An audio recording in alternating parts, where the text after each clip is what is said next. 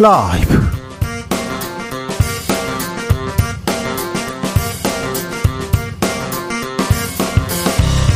2023년 4월 12일 수요일입니다. 안녕하십니까. 주진우입니다. 미국의 도감청 의혹 파장 커지고 있습니다. 문건이 조작됐다는 대통령실. 오늘은 악이 없는 도청 이런 얘기를 했습니다. 선의의 도청도 있나요? 악의가 없으면 도청이 아닌가요? 대통령실 다른 방은 괜찮은가요? 안전할까요? 미국만 도청을 했을까요? 용산 대통령실 이전에도 아, 이 상황 우려됐었어요. 어, 처음 대통령실 이전할 때 도청 문제 거론했던 더불어민주당 김병기 의원에게 들어보겠습니다. 일본 정부가 외교 청서에도 독도 영유권 주장 다시 했습니다. 우리 외교부가 항의하자 오히려 발끈했습니다. 윤석열 대통령에게 학수고대하던 해법을 받은 일본. 그런데 빈잔을 채울 의지도 성의도 보이지 않습니다. 도발하고 폭주하고만 있습니다. 일본과의 외교 관계, 다른 나라와의 외교 어떻게 봐야 될지 지금은 글로벌 시대에서 살펴봅니다. 미국과 일본과의 외교에서 명분과 실리 모두 잃고 있다는 지적 나옵니다. 총체적 난국이라는 지적 계속되는데 정부 여당 국민의힘은 전광훈 논란에서 헤어나지 못하고 있습니다. 그런 가운데 박근혜 전 대통령 움직이기 시작했는데요. 김성태 국민의힘 중앙위원회 상임의장에게 국민의힘 소식 들어보겠습니다. 나비처럼 날아 벌처럼 쏜다. 여기는 추진우 라이브입니다.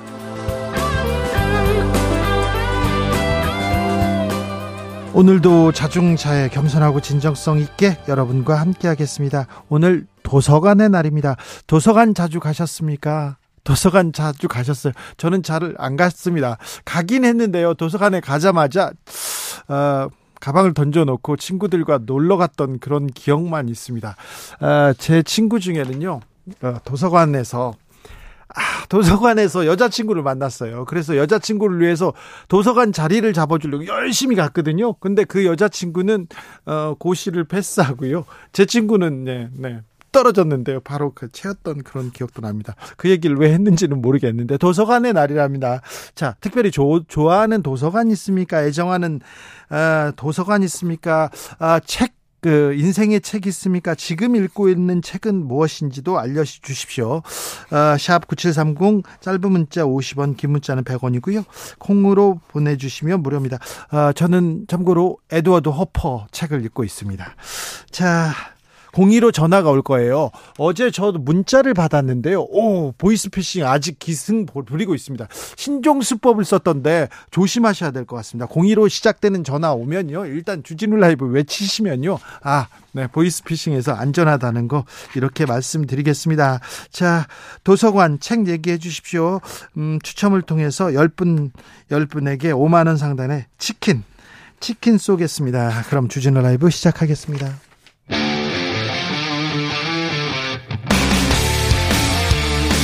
탐사보도 외길 인생 20년. 주 기자가 제일 싫어하는 것은?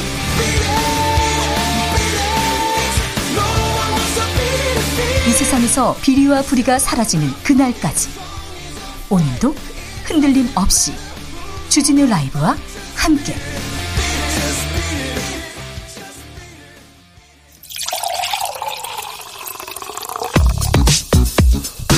진짜 중요한 뉴스만 쭉 뽑아냈습니다. 주스. 정상근 기자, 어서 오세요. 네, 안녕하십니까. 오늘은 미국에서 김태호 국가안보실 1차장 발언이 논란이 됐습니다. 네, 아, 한미 정상회담 협의차 미국에 간 김태효 국가안보실 1차장이 현지에 도착해서 또 기자들과 만났는데요. 어, 이 자리에서 미국 정보기관의 도감청 의혹에 대해 터무니없는 의혹이라며 유출된 문건이 조작됐다라는 어제의 입장을 유지했습니다. 아니 도청인데 도청 얘기를 묻는데 문건이 조작됐다 이렇게 다른 얘기를 하고 있습니다. 한 발 더 나갔어요? 네, 동맹국인 미국이 우리에게 어떤 악의를 가지고 도청을 했다는 정황은 발견되지 않고 있다라고 했고요. 네. 어, 뭐 문건에 어디가 조작된 건지 추가 질문이 이어지자 구체적으로 묻지 말라라거나 같은 질문하면 떠나겠다라며 민감한 반응을 보였습니다. 아니 도청에 선의가 어디 있고 악의가 어디 있습니까? 도청 어떻게 된 건지 어떤 내용이 도청됐는지 여기에 대해서 물어보는 건데 문건이 조작됐다. 그리고 아기가 없다. 이런 문제는 잠시 후에 김병기 의원하고 얘기 나눠봅니다. 미국에서는 어떤 얘기 나옵니까? 네, 로이드 오스틴 미국 국방부 장관이 오늘 입장을 밝혔는데요. 이 문건 유출을 매우 심각하게 받아들인다라면서 이 동맹 및 파트너들과 긴밀한 협력을 지속하고 있다라고 밝혔습니다. 백악관에서도 얘기했습니다. 네, 백악관 존 커비 전략 소통 조정관은 그 일부가 조작됐다라면서도 어떤 것이 조작됐는지는 말하지 않겠다라고 말했습니다. 미국에서는 어떤 반응을 보이고 있는지 KBS 김양순 특파원에게 2부에서 저희가 자세히 알아봅니다. 일본에서 계속해서 독도 영유권 주장하고 있습니다. 분쟁 지역으로 독도를 끌고 가려고 합니다. 네, 일본 정부 대변인인 마스노 히로카즈 관방장관은 오늘 오전 기자회견에서 독도의 일본 영유권을 주장한 2023 외교 청사에 대한 한국 정부의 항의가 있었다라며 어, 받아들일 수 없다는 취지로 반론했다라고 밝혔습니다. 어찌 한일 관계를 개선하겠다는 성의, 의지 하나도 없습니다. 빈 잔을 채우려는 노력 없는 것 같습니다. 아, 독도 그러면서 분쟁 지역으로 끌려가는 거 아닌가 그런 생각도 됩니다. 강릉이, 강릉이 특별 재난 지역으로 선포됐습니다. 윤석열 대통령은 오늘 대형 산불로 큰 피해를 본 강원도 강릉을 특별 재난 지역으로 선포했습니다. 특별 재난 지역으로 선포되면 주택 피해와 공공시설 복구비 등을 국비로 지원받을 수 있습니다. 그런데요, 산불이 났을 때 음주 논란이 있었던 김영환 충북지사 거짓말 의혹 추가로 제기됩니다. 네, 지난달 30일 충북 제천에서 산불이 났을 때 인근인 충주시 술자리에 참석해 논란이 됐던 김영한 충북지사가 당시 폭탄주를 20잔 정도 마셨다고 박진희 충북도 의원이 주장했습니다. 20잔이나요? 네, 김영한 지사 측은 당시 김영한 지사가 술을 마시지 않았으며 물을 마셨다라고 밝힌 바 있고요. 물잔만 있었다고 했잖아요. 네, 하지만 이 너무 붉은 김영한 지사의 얼굴이 논란이 되자 어, 외부 일정에 따라 이 햇볕에 그을린 것이다라고 밝힌 바 있습니다. 어, 그러나 박진희 의원은 이 복수의 동석자에 따르면 김영한 지사가 마신 술은 소주와 맥주를 섞은 일명 폭탄주로 마신 술의 양이 좋기 20여 잔이라고 주장했습니다. 아, 또한 빠르게 마신 탓인지 얼굴이 심하게 붉어졌고 취기에 흥겹게 부른 노래가 두 곡이라면서 어, 폭탄주 수십 잔의 노래까지 부르는 간담회가 어딨냐라고 비판했습니다. 산불이 산불이 났는데 노, 폭탄주의 노래까지요? 네, 이에 김영한 지사는 상식적으로 산불 상황이 도지사가 술판을 벌였겠느냐라면서 시시각각 산불 상황을 보고받았다라고 반박했습니다. 아, 또한 산불이 났는데 본분을 망각하고 술판을 벌였다면 지사로서 자격이 없다라며 그런 일을 하지 않았다라고 반박했습니다. 국민의힘에서는 오늘도 정광훈 목사 얘기가 나왔습니다. 네, 오늘 최고위원 중진 의원 연석회의가 열렸는데요. 어, 이 자리에서 사선의 홍문표 의원이 이 정강원 목사가 당에 2, 30만 명을 심어놨다라고 선전이 하고 있는데 이 문제를 빨리 수습해야 한다라면서 이 정강원 목사 소나기에 움직여지는 당이 돼서는 안 된다라고 말했습니다. 아, 또한 오선의 정욱태 의원은 이 당의 중심에 있는 분들이 집권 여당의 품격에 맞는 언행을 해야 한다라면서 그러지 못하면 엄격한 조치를 취해야 한다라고 촉구했습니다. 태영호 최고위원 담화됐어요?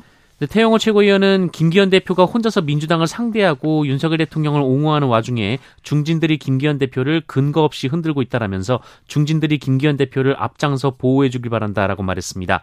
어, 이에 홍준표 대구시장은 집행부를 논란의 중심에, 한, 중심에 서게 한 사람으로서 논란의 당사자가 됐으면 스스로 자숙해야 한다라고 비판했습니다. 네. 오늘도 또 설전은 이어집니다. 김성태 상임의장에게 자세히 물어보겠습니다. 검찰이 오늘 민주당 윤관석 의원에 대한 압수수색에 나섰습니다.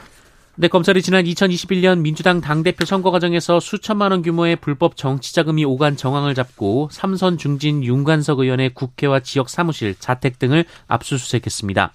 어, 검찰은 윤관석 의원이 전당대회에서 특정 후보를 당선시키기 위해 금품을 제공할 것을 지시 권유하거나 이 법이 정하지 않은 방법으로 정치자금을 받은 혐의가 있다고 보고 있습니다. 예, 당시 윤관석 의원은 송영길 전 대표 캠프에서 선거운동을 도왔고 송영길 체제 출범 후 윤관석 의원은 사무총장에 선임된 바 있습니다. 네. 예, 한편 윤관석 의원은 입장문을 통해 의혹과 아무 관련이 없다라면서 검찰은 해당 사건에 대해 어떤 사전 조사를 요청한 바 없다라고 반박했습니다. 오늘 극심한 황사가 전국을 덮쳤습니다. 네, 어, 황사가 몰려왔습니다. 어, 부서풍을 타고 유입된 황사에 전국이 몸살을 앓고 있는데요. 이 미세먼지 농도가 올해 들어 최고 수준으로 치솟았습니다. 오늘 오후 1시를 기준으로 전국의 하루 평, 일평균 미세먼지 농도가 277 마이크로그램이 나왔는데요. 어, 국내 대기 환경 기준인 100 마이크로그램의 2.5배 이상입니다. 어, 제주도가 346 마이크로그램으로 가장 높았고요. 특히 애월읍은 828 마이크로그램까지 올라갔습니다. 아이고 걱정입니다. 서울도 그런데요. 아, 내일도 안 좋다고 합니다. 네, 국립환경과학원은 대기가 정체되면서 내일도 이 전국의 미세먼지가 매우 나쁨 수준일 것으로 예측을 했습니다. 미세먼지가 왔어요. 목이 아파요. 여러분도 각별히 조심하셔야 됩니다. 어, 따뜻한 차를 마시는 게 좋고요. 그리고 어, 무설탕 캔디 어, 저는 그렇게 먹고 있습니다. 목을 위해서 여러분도 목 관리 잘 하셔야 됩니다. 안 그러면 목이 아파요. 조심하세요. 정상근 기자도. 네, 조심하겠습니다. 주, 스 정상근 기자 함께했습니다. 감사합니다. 고맙습니다. 도서관 얘기 좀 해주세요. 책 얘기 좀 해주세요. 얘기했는데요. 9481님. 그래서 저는 국립 세종도서관 좋아합니다. 지금의 아내랑 독서 모임에서 만났어요. 도서관 책 빌리러 가자고 계속 약속 잡고 그러다가 마음을 얻었습니다.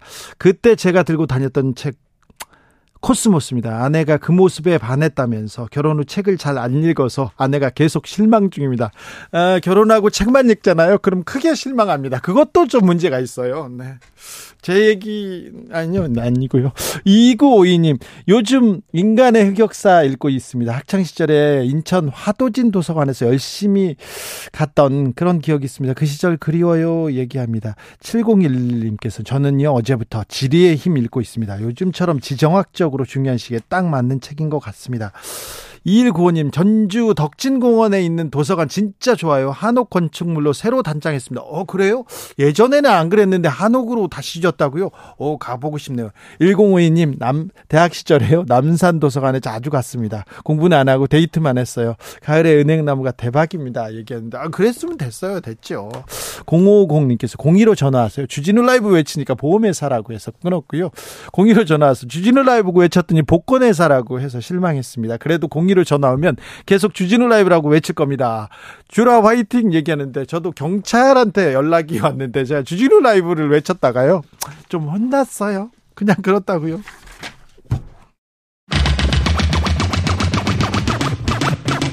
주진우 라이브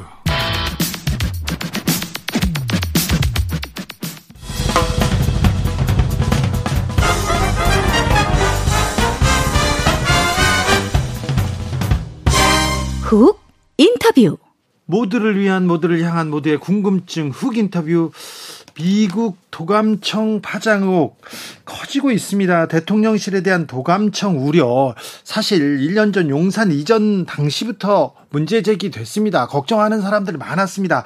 그 걱정한 분입니다. 이 문제 먼저 예견했던 분 국회 정보위원회 더불어민주당 김병기 의원에게 들어봅니다. 안녕하세요. 안녕하십니까? 네. 의원님이 지난해 5월이었습니까? 이종섭 국방부 장관 인사청문회 당시에 대통령실 보안 문제 이거 걱정이다 이렇게 지적하셨어요. 네. 네. 성지순례라고 요새 사람들이 거기 찾아보고 있더라고요. 아. 뭐라고 하셨어요? 아, 당시에 그 사실 청문회 이전서부터 예. 사석에서도 이 도청 문제에 대해서 각별하게 대응을 해야 된다. 예. 이렇게 하면 이게 큰일이 난다. 일단 도청은 뚫리면 그 다음에는 방법이 없다. 네. 이렇게 얘기를 하면서 여기에 대해서 그 정말 철저하게 예. 철저하게 관리 감독할 것을 촉구했는데 결과적으로 보면은 그렇게 하지 못했던 것 같습니다. 그래요? 그러면 아, 지금 대통령실에 있는 용산 네. 좀 어, 취약합니까? 철통 보완하고 있다. 우리는 뭐 문재인 청와대하고는 비교 안 되게 지금 잘, 잘 방어하고 있다. 이렇게 얘기하던데요. 어, 그건 사실 좀 적나라하게 말씀드리면 네.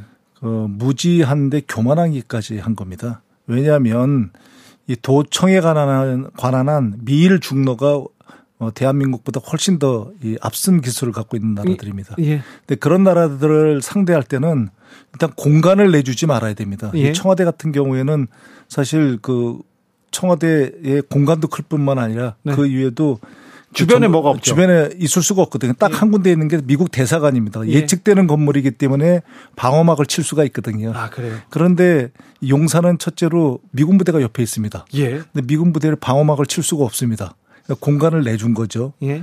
그게 이제 외부의 문제라고 한다면 지금 철통 보안 얘기를 할 때 어, 뭐 위성 이런 외부에 의한 뭐 첨단 기술을 얘기하는데요.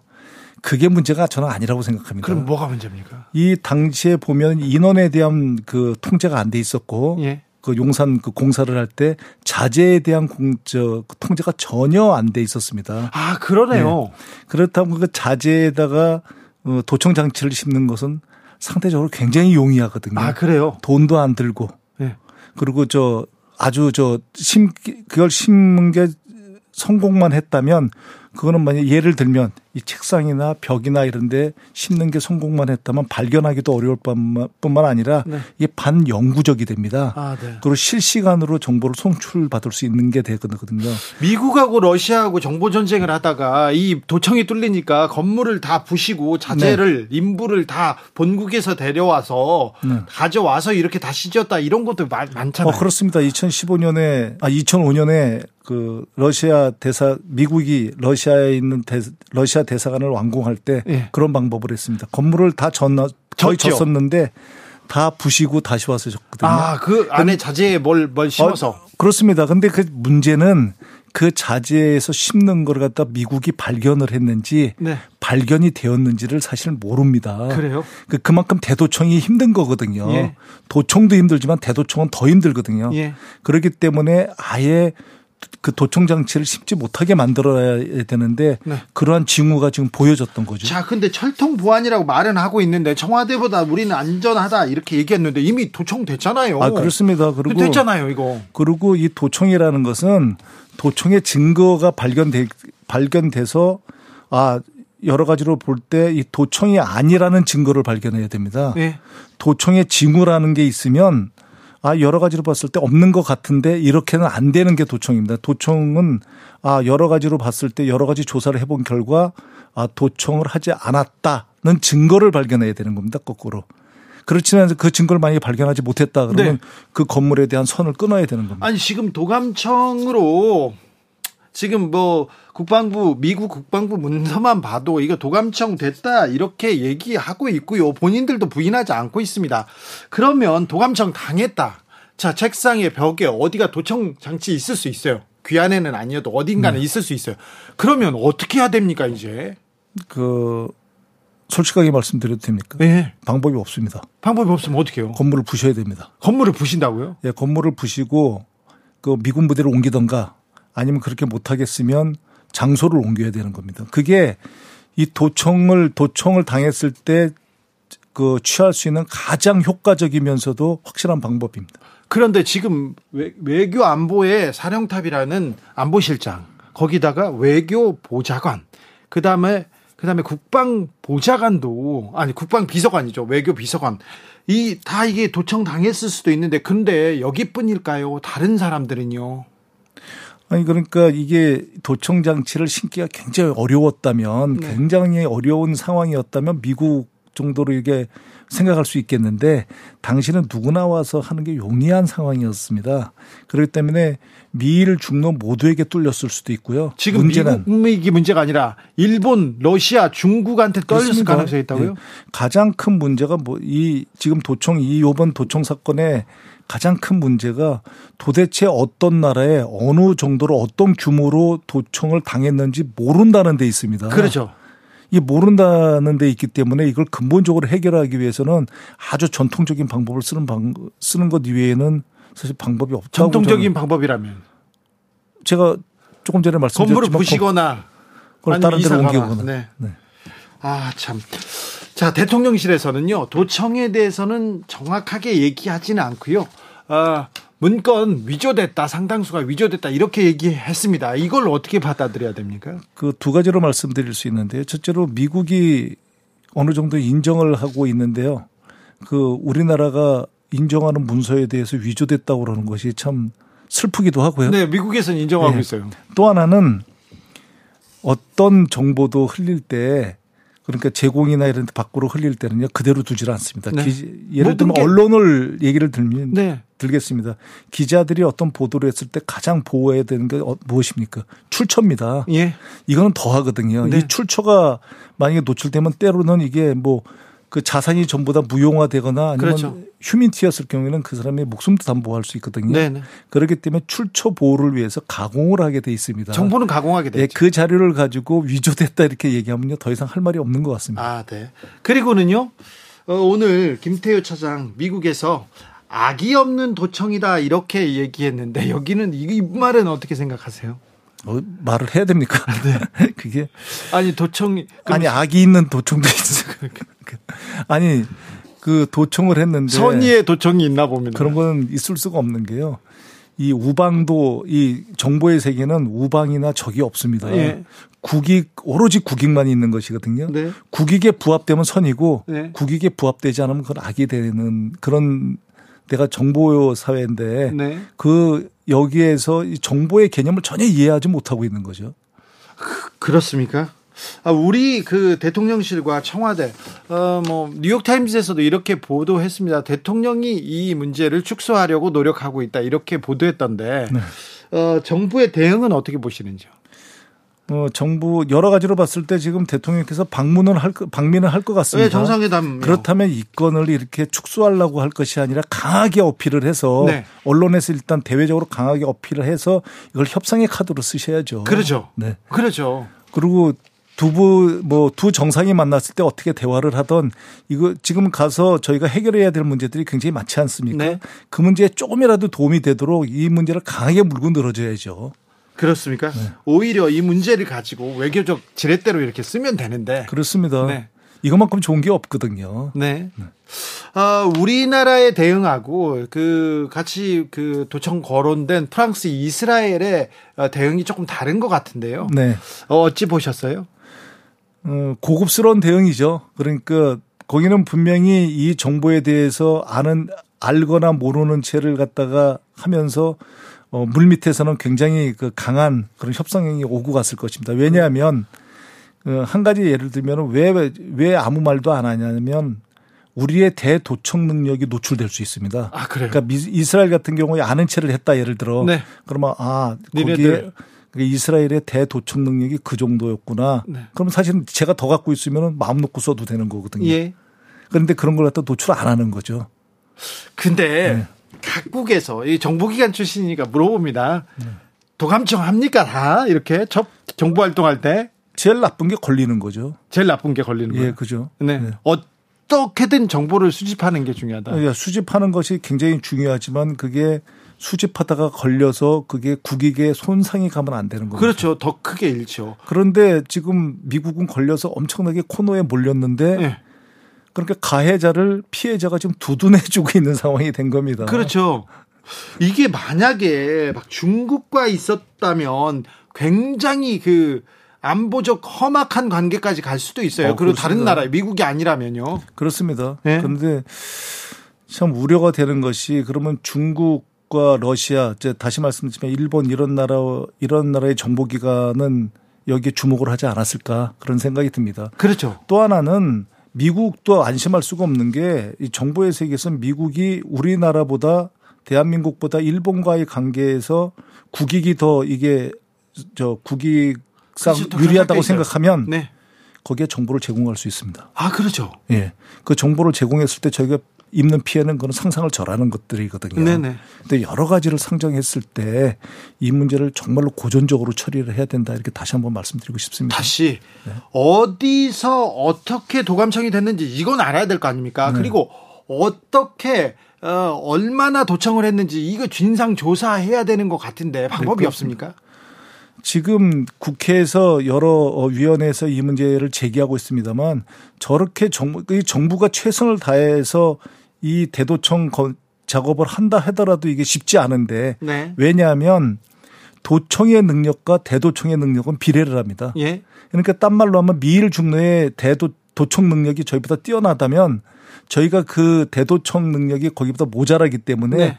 저희가 이 대도청 검사를 한다 하더라도 그, 그 도청 장치 같은 걸 발견할 가능성이 그만큼 떨어지는 것이죠. 예. 그래서 우리가 못 찾았다고 해서 없는 게 아닙니다. 그렇죠. 그런데 지금 여러 가지 나온 자료의 징후를 보면 이게 그 SIGINT 첩보라는 건 틀림없어 네. 보이는데 저, 저, 그 정보 네 아, 저, 그러니까 신호 정보입니다. 신호를 정보에 예. 저기 도청 도감청이다 네, 이거죠. signal intelligence인 네. 것은 틀림이 없어 보이는데 네. 그렇다 한다면 정말 보수적으로 판단을 해야 됩니다. 네. 그러니까 99%가 아니라 하더라도 1%의 가능성이 있다 한다면 이건 100%로 보고 저 판단을 해야 된다는 뜻입니다. 아무리 미국이라지만 미국이라고 동맹이라고 하지만 친구라지만 우리 음. 안방을 우리 안방 안보의 안방을 그냥 도감청 했어요. 들여다 본 거 아닙니까? 아니, 친한 친구라고 해서 집에다가 몰래카메라 달면 아무 말도 안 합니까? 아, 그렇죠. 네. 화나요. 그리고, 근데 여기에 대해서 아무 말도 안 하는 걸 보니까 더 좀 자존심 상해요. 그렇습니다. 진상조사 마무리해야 될 텐데, 진상조사는 하긴 해야 될 텐데요. 진상조사를 저희가 촉구를 그나마 해야 야당 쪽에서 강하게 해야 여당과 정부에서 미국에 그래도 가서 할 말이 있지 않을까 조금이라도 네. 그 판을 갖다 깔아주는 것이 결코 이게 정쟁을 하자는 것이 아닙니다. 그런데 어 민주당에서는 야당에서는 뭐 수만 나오면 반대만 한다 발목만 잡는다 이런 얘기를 해요. 그러니까 오히려. 오히려 여당에서 지금 정쟁으로 끌고 가고 있는 거라니까요. 저희는 정쟁할 마음이 전혀 없습니다. 이건 국익에 가는 거고 뭐 정말 국격에 가는 것이기 때문에 네. 정쟁의 문제가 아니라고 생각을 합니다. 알겠습니다. 한미 정상회담이 곧 있습니다. 네. 정상회담 코앞에다 두고 이런 도감청 사건이 땅 떠졌습니다. 대형 대형 이슈고 악재기도이기도 한데 자 어떤 영향을 미칠까요? 우리 정부는 어떻게 이용해야 될까요? 음, 조금 전에 말씀드렸습니다만 저희가 어떻게 활용하냐에 따라서 대형 호재가 될 수도 있죠. 네. 지금 미국 정부를 우리가 이런 문제만큼 이런 문제를 빼고서 달리 압박할 수 있는 수단이 있나요? 미국에 가서 별로 어, 수단이 거의 없었던 와중에 이 이 문제가 터진 겁니다. 그러면 이 문제를 갖다 지렛대 삼아서 적어도 저희가 얘기는 할 수 있는 거거든요. 얘기해야죠. 압박이 됐던 이게 협상이 됐던 저희가 적어도 얘기를 하면서 재발 방지 대책을 받아내면서 얘기를 풀어나갈 수 있는 거거든요. 네. 근데 이 문제에 대해서 아무 문제 없다고 우리가 왜 먼저 그 그 선을 긋는지 도저히 알 수가 없습니다. 네. 아, 미국의 정보기관의 뭐 실력에 대해서는 잘 들어 알고는 있는데요. 네. 일본도 그렇게 만만치 않습니까? 어, 일본, 중국, 러시아 다 만만치 않습니다. 그래요? 러시아 얘기를 간단하게 하면 일단 이번 정보를 그 미국이 취득한 정보를 인터셉트한 것이 러시아인 것 같다는 예, 그런 보도가 나올 정도 네. 있지 않습니까? 예. 그 그 발달한 그 도청에 발달한 미국이 참다 참다 못해서 하다 하다 못해서 건물을 모두 부셔버리고 다시 질 정도로 러시아는 뛰어나고요. 네. 중국도 그에 필적할 것입니다. 그리고 일본에 대해서 얕보고 있는데 절대 그렇지 않습니다. 어, 두 가지 예만 들면 어, 85, 83년에 그 칼 007기가 격추됐을. 네. 때그 교신 내용이 나중에 저 이제 밝혀졌는데 일본에서 제일 먼저 그렇습니다. 일본이 그걸 거의 실시간으로 네. 실시간으로 도청한 게 그 정설입니다. 네. 그리고 그 미그 25기가 소련에서 일본으로 망명했을 때 그 망명의 궤적을 갖다가 정확하게 어, 그 도청에 성공한 나라가 일본이거든요. 네. 그게 76년, 83년입니다. 네. 지금 2013, 2023년입니다. 얼마만큼 그 도청 실력이 그 발달했는지는 발전했는지는 그는 뭐 그걸로 대신하겠습니다. 많은 일본 사람들이 한국에 와 있는데 많은 사람들이 정보 활동을 하는 것 같아요. 음. 대사관 사람들도 만나자고 하고 막 그러는데 음. 저는 안 만났습니다. 음. 하지만 하는 것 같은데 일본도 한국에서 첩보전에 나서 있군요. 아, 그럼요. 일본이 가장 그 2차 대전 때 그 나가노 학교라고 있었는데 그때부터 발전시킨 저희가 그 배울 때 나가노 학교 출신들이 50년이 지났는데도 그 무전을 보내온다고 할 만큼 그렇게 잘 부식하는 걸로 유명하거든요. 네. 그렇기 때문에 일본을 절대로 얕보면 안 됩니다. 자, 우리 국정원의 대응 태세는 어떻습니까? 사실 이 문제는 지금 국정원이 한계가 있는 게 대통령실은 이게 경호처에서 대도청을 담당하게 돼 있습니다. 예. 그래서 국정원의 협조를 구하지 협조를 그 구하지 않으면 국정원이 나설 수가 없는데 네. 그렇기 때문에 저 경호처에서 국정원과 이 협조 그 공조를 해서 이 문제를 갖다 최대한 빨리 그리고 이게 신속하게 그러면서 정확하게 처리를 했으면 좋겠습니다. 윤석열 정부 들어서 국정원이 움직인다는데 그 문제에 대해서는 다음번에 좀 듣겠습니다. 네. 김병기 더불어민주당 의원이었습니다. 말씀 잘 들었습니다. 감사합니다. 고맙습니다. 네. 교통정보센터 알아보고 가겠습니다. 김한나 씨.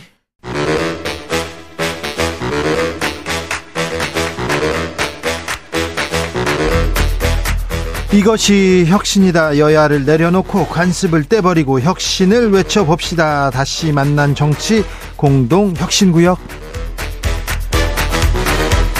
수요일 주진우 라이브는 정쟁 비무장지대로 변신합니다. 주진우 라이브가 지정한 여야 혁신 연장 세 분 모셨습니다. 김용태 국민의힘 전 최고위원. 네, 안녕하세요. 김용태입니다. 류호정 정의당 원내대변인. 네, 안녕하세요. 류호정입니다. 용해인 기본소득당 대표 오셨습니다. 네, 용해인입니다. 네. 미국 CIA가 우리 대통령실을 안보실장을 우리 안방을 도청하고 있었어요.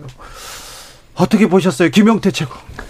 일단 뭐 이것과 관련해 가지고 대통령실 입장이나 여당 입장은 물론 국제 관계라 국익 차원에서 굉장히 신중을 기하는 것 같아요. 그런 차원에서 이해는 됩니다만 신중해야죠. 국민들께서 바라보시는 것은 그러니까 한일 정상회담도 그렇고 이번 도청 의혹도 그렇고 왜 우리 대통령실의 고위 공, 공무원들은 마치 일본 정부를 대변하는 듯한 마치 미국 정부를 대변하는 듯한 태도를 보이냐에 대한 어떤 그런 의문이거든요. 그렇죠. 예. 도청은 예. 우리가 당했는데 우리가 뭐 어? 피해자인데 가해자 입장만 얘기하고 있으니까요. 뭐 여당과 대통령실에서 말씀하시는 그 국익도 굉장히 중요하고 국가 안보도 중요한데 저희가 동맹국으로서 미국에게 할 말은 할 수 있는 그런 여당과 정보가 돼야 되지 않나 생각합니다. 네. 근데 그런 얘기 왜 국민의힘에서는 안 나와?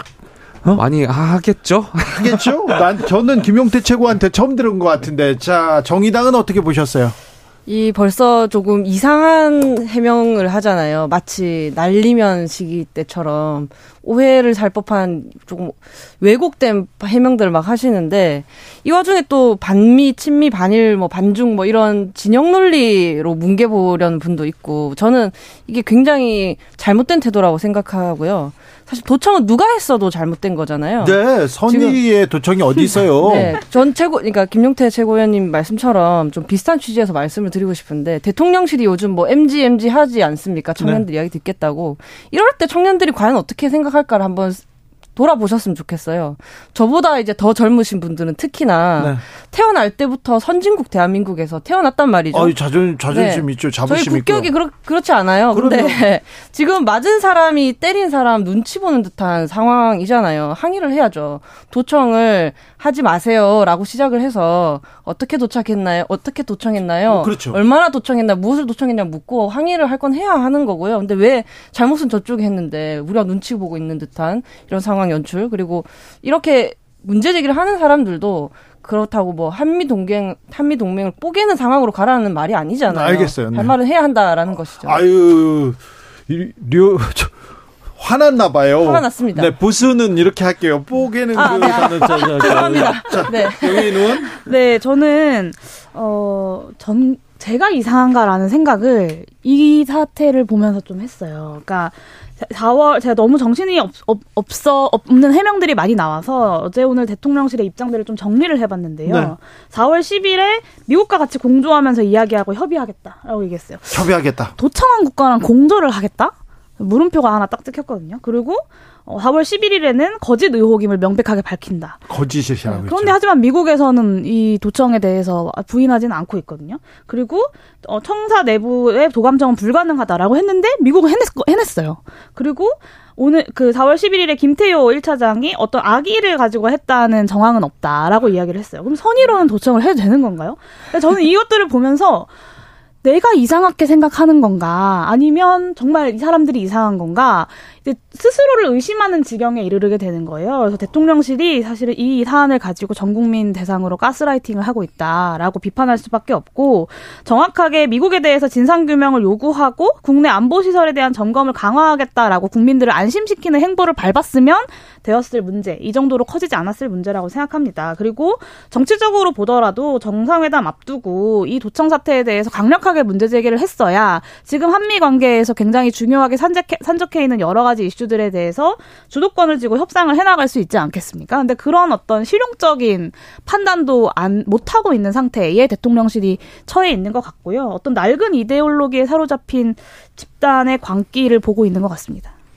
그러니까 대통령께서 말씀하신 내용들 일련의 과정들을 보면 한일 정상회담에서도 그렇게 말씀하셨지만 우리가 선한 의도를 가지고 하면 상대국도 선한 결과를 가져올 것이라는 생각을 좀 갖고 계신 것 같아요. 근데 국제 정치는 그렇지 않다라는 것을 한 번 더 깨달으셨으면 좋겠고 이번 미국의 도청 의혹 뭐 도청을 했는지 아니면 전화가 새 나갔는지 아니면 휴민트를 통해 가지고 이게 이야기가 새어 나갔는지 좀 더 면밀하게 진상 조사를 해봐야겠습니다만 어쨌든 세계 각국은 물론 동맹국도 자국의 중심 자국의 이익을 위해서 활동한다라는 점을 정부가 당연히 깨달아야 될 거라고 생각되고요. 말씀 용인 의원 지적하신 대로 이번 기회를 삼아서 저희가 정말 우리 안보 국민들께서 느끼고 계시는 안보 불안이라든지 이러한 것들을 다시 한번 점검할 수 있는 네. 저는 계기로 삼아야 된다고 생각합니다. 국익, 자국의 이익 이런 게 가장 중요한데 아, 우리 정치권에서 대통령실이나 정부 여당에서는 국익을 위해서 이렇게 하고 계신가? 또 일부 언론에서는 국익을 위해서 우리나라를 위해서 지금 기사를 쓰셨나? 미국을 위해서 쓰셨나? 막 아 이거 좀 헷갈린다 이런 분도 많습니다. 국민의힘에서는 계속해서 이런 얘기는 별로 안 하고요 전광훈 얘기만 합니다. 전광훈 얘기하다가 어 전광훈 목사하고 단절 얘기하다가 갑자기 김재원 최고는 이번에 이제 징계하자 이 여기까지 나왔는데 이거 뭡니까? 약간 마침 기사를 보니까 저도 기사를 통해서 접했는데 이제 윤리위원장이 공석이다가 최근에 네. 이제 윤리위원장 임명되면서 임명됐어요? 김재원 최고의 과거 발언 이제 징계할 것이냐 말 것이냐가 지금 화두로 떠오른 것 같아요. 근데 제 생각에는 김지원 최고를 징계하지 못할 것 같습니다. 왜냐하면 못해요? 김지원 최고위원을 징계를 하게 된다면 당연히 여기에 대해서 연결되어서 생각될 분들이 이제 태영 의원이라든지 아니면 조수진 최고 지난번 발언하신 거에 대해서도 그럼 여기에 대해서 똑같은 잣대를 들이대가지고 징계를 해야 되지 않냐라는 비판들이 있을 수 있고 그래야죠. 그렇게 된다면 저희가 최고위원 리스크에 또 직면하게 되는 거잖아요. 아, 태영 의원도 그러니까 최고위원들이 계속해서 이렇게 붕괴가 되기 시작하면은 또 다시 저희가 총선을 앞두고 상상하기 싫지만 정말 비대위로 또 갈 수 있다라는 그런 이야기들이 나오기 때문에 이게 그냥 단순하게 약간 칼을 뽑는다고 해서 김지원 최고를 징계할 수는 없을 거라고 생각합니다. 저는 그리고 한 가지 좀 여당에 당부드리고 싶은 말씀은 정광훈 목사가 지금 기자회견을 하면서 막 떠들고 계시잖아요. 근데 네. 여기에 대해서 저희가 선을 애매하게 그을 것이 아니라 뭐 당원도 아닌 사람이 떠드는 거에 대해서 우리가 뭘 대꾸하냐 이렇게 애매하게 말할 것이 아니라 명확한 시그널, 명확한 메시지를 던져 줘야 된다고 생각하거든요. 김문수 네. 위원장이 명확한 시그널 했어요. 어떻게 하셨습니까? 그러시면 안 된다고 전 목사님이 훌륭한 일을 했다고 얘기하셨어요. 여기야 여기다 대고 자꾸 당내에 정가원 목사를 당내에 어떤 연결시키는 것을 자중해야 된다라고 하면서 좀 빈틈을 보인 거에 대해서 오히려 당내에 대한 비판을 당 거기에 대한 비판을 하는 분을 오히려 이렇게 목소리를 내는 거는 그러한 것은 좀 지양돼야 되지 않나. 오히려 정가원 목사를 향해서 명확하게 메시지를 내셔야 된다고 생각합니다. 국민의힘 상황 어떻게 보고 계십니까, 류호정? 저는 우선 저도 사실 오늘 아침 방송에서도 이 얘기가 좀 나왔었는데요. S본부에서는 부탁을 드리고 왔어요. 공중파에서 정광훈 네. 목사 이야기를 안 했으면 좋겠다. 사실 목사 아니, 이게 자격 정지 당하신 걸로 아는데 아니요 자격 정지 당하시진 않았고요. 아, 지금 검토 중인 거 심의 중인 것 같은데 그런데 네.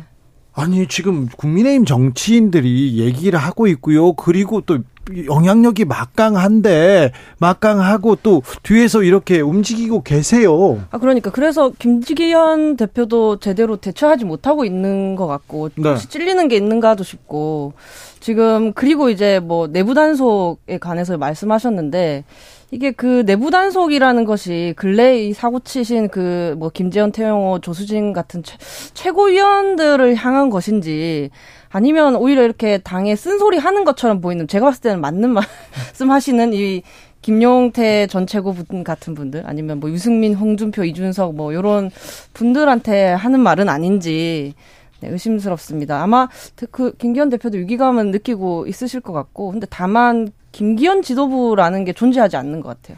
윤석열 지도부. 됐는데. 윤석열 지도부인 것 같습니다. 네. 네. 용해인. 네, 말, 류호정 말씀하신 대로 사실 김기현 대표의 리더십의 위기가 아니라 윤석열 리더십의 위기다라고 볼 수밖에 없고요. 그리고 네. 사실 극우 세력과의 단절을 이야기하는데 이거는 매번 보수 정권에서 반복돼 왔던 일이에요. 핵심은 국정 운영에 대한 어떤 비전과 능력도 보여주지 못하고 있다는 게 저는 핵심이라고 생각합니다. 여당이 여당으로서 해야 할 일을 잘 하고 민생 문제 잘 처리하고 먹고 사는 문제 잘 해결 해결하면 이런 구구 당원들이 일부 있다고 하더라도 국민들이 아 저런 구구파 당원들은 아주 일부의 사람들이구나 정부 여당에게 국민의힘에게 믿고 국정 운영을 맡길 수 있겠구나라고 생각하실 거예요. 알아서 어느 정도 신뢰가 되고 자정 작용들이 펼쳐질 거라는 말이죠. 그런데 어, 사실 지난 몇 달 동안 김기현 지도부에 대해서 기억나는 건 그저 이제 부족하면 그 밥 한 공기 더, 더 먹기 운동 그리고 뭐 정광훈과 함께를 둘러싼 여러 가지 논란 그리고 이제 영, 그 친윤 지도부와 기분 좋게 술 한잔 하시면서 아예 술이 부족하면 더 갖고 와야지라고 말했던 이런 것 말곤 기억에 나지 않는다. 저는 이게 사실 이 정광훈 목사를 둘러싼 여러 가지 극우화, 보수화, 어, 우, 우경화 논란의 핵심이라고 생각합니다. 그래서 이 무능을 국민의힘의 무능을 당내 분쟁으로 가리려고 드는 것이 아니라 좀 국정 운영을 공정과 상식에 맞게 법치에 따라서 하시면 저는 리더십도 잘 살아 날 것이라고 보고 그게 아니면 당정 공멸로 향할 거라고 봅니다. 근데 제가 조금 전에 그 징계가 어려울 것 같다라고 말씀드렸잖아요. 근데 그럼에도 불구하고 김기현 대표께서는 강한 리더십을 좀 보여주셔야 된다고 당부드리고 싶었던 게 제가 말씀하신 그 최고위원분들하고 지난번에 지도부 생활 같이 한번 해봤잖아요. 그때도 이제 모 최고위원이 이제 방송 나가가지고 이제 아침에든 저녁에든 이제 방송에서 막 비공개 회의 내용을 막 말씀하셔서 당을 비판을 하세요. 그렇게 갔다가 방송 갔다가 다시 지도부에 비공개 회의 들어오면 최고위원들끼리 앉아가지고 그 최고위원을 방송 나갔던 최고위원을 향해가지고 제발 비공개 얘기 좀 하지 말라고 하고 몇몇 최고위원들 짜증내고 화를 낼 때도 있거든요 면전에서 그렇게 하지 마시라고 네. 그리고 알겠다고 말씀하셔 놓고 다음날 또또 나가가지고 또 방송하고 하시기 때문에 정치인들이 그래요. 다 자기 정치를 전제하기 때문에 아마 지금 뭐 자중하시겠다라고 여러 최고위원들 말씀하시지만 한두 달 정도 또 지나면 쉽지 않을 거래요. 또, 또 하실 겁니다. 어, 한기총에서 지난해 전광우 목사 2단 판정을 하겠다 이렇게 했는데 보류됐습니다. 그리고 자격정지 3년 징계는 확정됐는데요. 황기총 회장을 황기총 회장을 전강훈 목사가 했어요. 그리고 여기는 또 이런 뭐라고 해야 되나요? 음, 본, 그, 거기에서 징계를 하더라도 그 다른 교단에서 다른 교회에서는 상관이 없습니다. 예, 제가 정광훈 목사를 오랫동안 이렇게 지켜봤는데 그분이 정치적으로 활동하시는 게 굉장히 오래됐고요. 그 다음에 당원 그리고 뭐 그리고 또 후원금 이런 쪽에서 굉장히 묶여 있는 사람들이 많아서 국민의힘 그러니까 보수 내에서 정광훈의 입지는 크게 흔들리지 않았습니다. 감옥에 갔, 갔을 때도 그리고 다른 논란이 왔을 때도 제가 그 목사님한테 그 죄송합니다. 이거 이 그 별명을 부, 붙여드린 그분이 말 실수를 막말을 하셔가지고 신자한테 여성 신자가 어떤 어떤 신자가 참 신자냐 했을 때 제가 그래가지고 그 팬티의 다른 아. 말 이렇게 속옷 아 이거 이거 이거 어떻게 얘기하는 거 아시죠? 아니 방송에서 여러 번 나왔습니다. 나 나왔죠. 네, 그래서 제가 빤스 정광 목사라는 네. 얘기를 붙여 드렸습니다. 죄송합니다. 네, 아 이거 비속어지만 그분의 그 그 막말은 그 용서할 수가 없어가지고 제가 여러 번 비판했었거든요. 그럼에도 불구하고 정치적 입지가 흔들리지 않았다는 얘기는 한번 드립니다. 제가 10여 년 넘게 계속해서 취재하고 물어보는데도 아직 흔들리지 않았다는 얘기 여기서 합니다. 자, 근데 정의당. 네. 자, 특검 패스트 트랙 지정 결단합니까? 어떻게 되는 겁니까? 우선 지금 50억 클럽 특검의 공은 법사위로 넘어갔죠. 어제 브리핑도 있었는데요. 법사위원장이 국힘이잖아요. 네. 국힘이 50억 클럽의 실체를 이제 규명할 의지가 있다면 전체 회의에 상정을 할 거고 없으면 이제 미루거나 거부를 할 텐데요. 그때는 이제 저희도 패스트 트랙을 할 수밖에 없다는 게 지금 판단이고 만약에 그렇게 하면 국민의힘도 대단히 큰 정치적 부담을 떠안게 되지 않을까 합니다. 뭐 당장 곽상도 방탄이라는 프레임 뭐 이런 게 나올 것 같은데요. 그리고 김건희 특검 같은 경우는 이제 저희가 발의한 지 어, 20일이 지나는 게 이번 주말이거든요. 그 이후로 이제 빠르게 절차를 진행하라고 계속 촉구를 할 예정인데 지금 50억 특검 진행 상황에 비추어 봤을 때 국민의힘이 계속 이런 식으로 문개기 작전을 이렇게 한다면 정의동도 이번보다는 좀 빠르게 결단을 내려야 하지 않을까 생각을 하고 있고요. 정의당도 결단할 네. 수 있다. 일단 특검 관련해서는 일단 검찰 수사를 좀 더 더 면밀하게 봐야 될 것 같아요. 그러니까 1년 6개월 봤는데 그러니까 특검이라는? 것이 어떤 수사를 하고 있을 때 네. 수사기관이 여기에 대해서 수사 의혹이 부실하거나 이런 것에 있어서 보조적인 수단으로 쓰이잖아요. 근데 지금 어제 보면은 수사기관이 곽상도 의원 말씀하셔가지고 관련해가지고 건설사라든지 증권사라든지 어제 또 압수수색을 어제 했어요. 네. 그, 그 전반적으로 좀 그런 수사기관도 좀 봐야 될 것 같고요. 자칫 저희 국민의힘이 우려하는 것은 이것이 자칫 수사 중인 검찰의 이재명 대표를 향한 그런 것이 연결되어 가지고 자칫 검찰의 수사가 아, 스톱될까봐 그런 것 좀 우려하는 것 같고요. 여기에 대해서는 여야가 좀 더 법사위에서 의논을 해야 될 부분이 있을 거라고 생각합니다. 국정농단 특검 말고요. 그 전에 삼성 특검으로 이렇게 예를 이렇게 들어볼게요. 김용철 변호사가 양심 선언을 하고 천주교 정의견 사진단에서 어, 신부들이 그 시국 미사를 열면서 삼성 이건희 회장의 비자금 의혹이 드러났습니다. 드러났 을 때 특별수사본부가 꾸려집니다. 특별수사본부장은 박한철. 헌재 헌재 재판관을 지내셨죠. 그때 그 특별수사본부의 검사가 윤석열 검사였어요. 그 안에 있었습니다. 그 당시에 수사가 막 굴러가요. 특별수사본부에서 굴러가는데 여야가 합의해서 특검을 갑니다.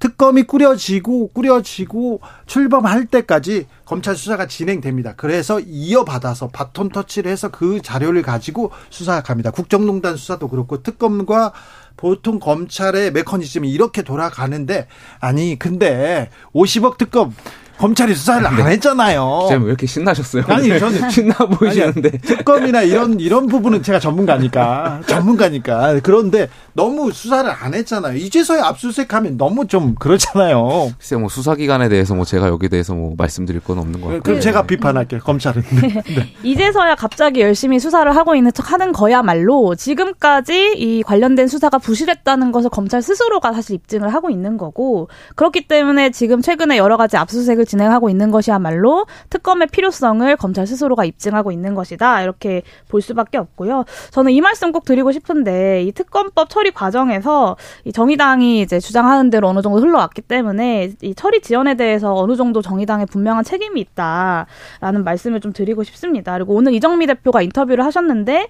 3월 패트는 안 되고 4월 패트도 안 되고 5월 패트는 되는 이유가 뭐냐. 저는 소위 의결 내용도 그렇고 이미 사실 3월까지 다 논의됐던 교통정리가 됐던 내용들이고 여당이 결사 반대하고 있는 건 그때나 지금이나 똑같다고 봅니다. 그리고 덧붙이자면 오늘 이정미 대표께서 김건희 특검은 여당에서 아예 고려 안 할 거라고 판단을 하자 한, 한다라고 말씀하셨어요. 그러니까 사실상 쌍특검 쌍패트를 가자라는 말씀을 하신 건데 이럴 거면 도대체 왜 지금까지 아웅다웅을 한 건지 국민들을 저는 이해 못 하실 거라고 보고요. 어, 이 야당이 공조해서 주도할 수 있었던 특검법 패트의 어떤 시간을 두 달이 미뤄버린 것, 미뤄져 버린 것을 저는 평가해야 할 때라고 봅니다. 정의당의 선의가 있었다는 것을 의심하진 않지만 여당이 이렇게 나올 걸 정말 몰랐나. 저는 정의당도 알았을 거라고 생각하고 사실 모든 국민이 알았다고 생각합니다. 네. 저는 쓴 비판이지만 네. 정의당에서 좀 이 의미를 헤아려 주시고 야삼당 공조 회복을 위해서 같이 노력해 주시면 좋겠습니다. 류호정 정의당 한마디 해, 네, 야 되겠습니다. 짧, 게 하겠습니다. 그 사실 이게 20, 지난 29일에 법사위 전체 회의에 상정됐을 때 국민 국민의 그 의원들이 저희가 막 원내대표단을 찾아가기도 하고 근데 법사위원들도 찾아가기도 하고 그래서 결국 이제 상정이 됐을 때 정의당한 수용 의사를 내비쳤었거든요. 근데 그때 사실 민주당이 그 안을 좀 전격적으로 받아서 진행을 했으면 지금쯤 훨씬 진척됐을 거라고 저는 생각을 합니다. 근데 갑자기 김건희 특검 얘기를 꺼내시면 속기록을 보시면 알 수 있습니다. 김건희 특검 얘기를 꺼내시면서 이제 또 파행이 됐죠. 국민들께서 이런 걸 잘 모르시는데 민주당이 두 특검 모두 빨리 진행하려는 그런 정당 이 아닙니다. 무슨 말이냐면 둘 다 중요하다라고 하지만 둘이 함께 통과될 때만 중요하다인 것 같아요. 근데 제가 이제 지겹다고 한 게 이런 정략들인 거거든요. 국힘도 민주당도 50억 특검 할 때는 50억 특검만 이야기를 해야지. 그리고 이게 뭐 50억 특검의 목적이 뭐, 뭐 정쟁이나 패스트 트랙, 기승전 패스트 트랙이 아니잖아요. 진실 규명하고 납득 가능한 결과를 내놓는 거지. 근데 이런 식으로 하면은 더 진척이 안 될 거다. 그래서 지지부진하지만 저희가 그래서 계속 여야 합의가 필요하다고 말씀을 드렸던 겁니다. 그러니까 말씀하신 대로 그러니까 원한 대로 저는 거기에 대해서 그 오시막 특검에 대해서만 여야가 협의해야 되지 계속 민주당에서 추가적으로 수사 대상을 확대하려고 하고 뭐 이러한 것들을 보인다면 결국에 정쟁으로 휘말릴 수밖에 없으니까요. 야당도 여기에 대해서 원한 대로 좀 좀 토론에 임해 주셨으면 좋겠습니다. 저는 협의 가능한 것만 먼저 논의해야 된다고 하는 입장에 동의할 수가 없고요. 김건희 특검도 검찰의 수사가 부실하기 때문에 반드시 필요한 사안입니다. 어, 이에 대해서 어떤 협상의 가능성 등을 따져서 어, 우리가 이것의 논의의 우선순위를 나눈다면 사실 이것뿐만 아니라 지금 국회에 산적해 있는 특히 야삼당 공조로 통과시키겠다고 우리가 공이 이야기하고 있는 뭐 노랑봉투법이라거나 뭐 아니면 양 뭐 그 이태원 참사 특별법 같은 것들도 사실 다 마찬가지 논리에 걸릴 수밖에 없거든요. 네. 그런데 그런 민생 법안들 왜 야삼당 왜 이렇게 추진하지 않지요? 공조 왜 안 되죠? 이태원 참사 특별법 같은 경우는 이제 오늘 간담회를 가지고 공동으로 했는데요. 곧 이제 야삼당 발의를 통 해서 본격적으로 진행이 될 거고 그를, 그를 위한 이제 유가족분들과의 소통을 어, 적극적으로 진행하고 있다는 점을 추가로 말씀드립니다. 여기에서 마치겠습니다. 김용태, 류호정, 용해인 세 분 감사합니다. 감사합니다. 감사합니다. 네. 할 일이 더 많은 것 같아요. 젊은 사람들이 이렇게 열심히 하는데요.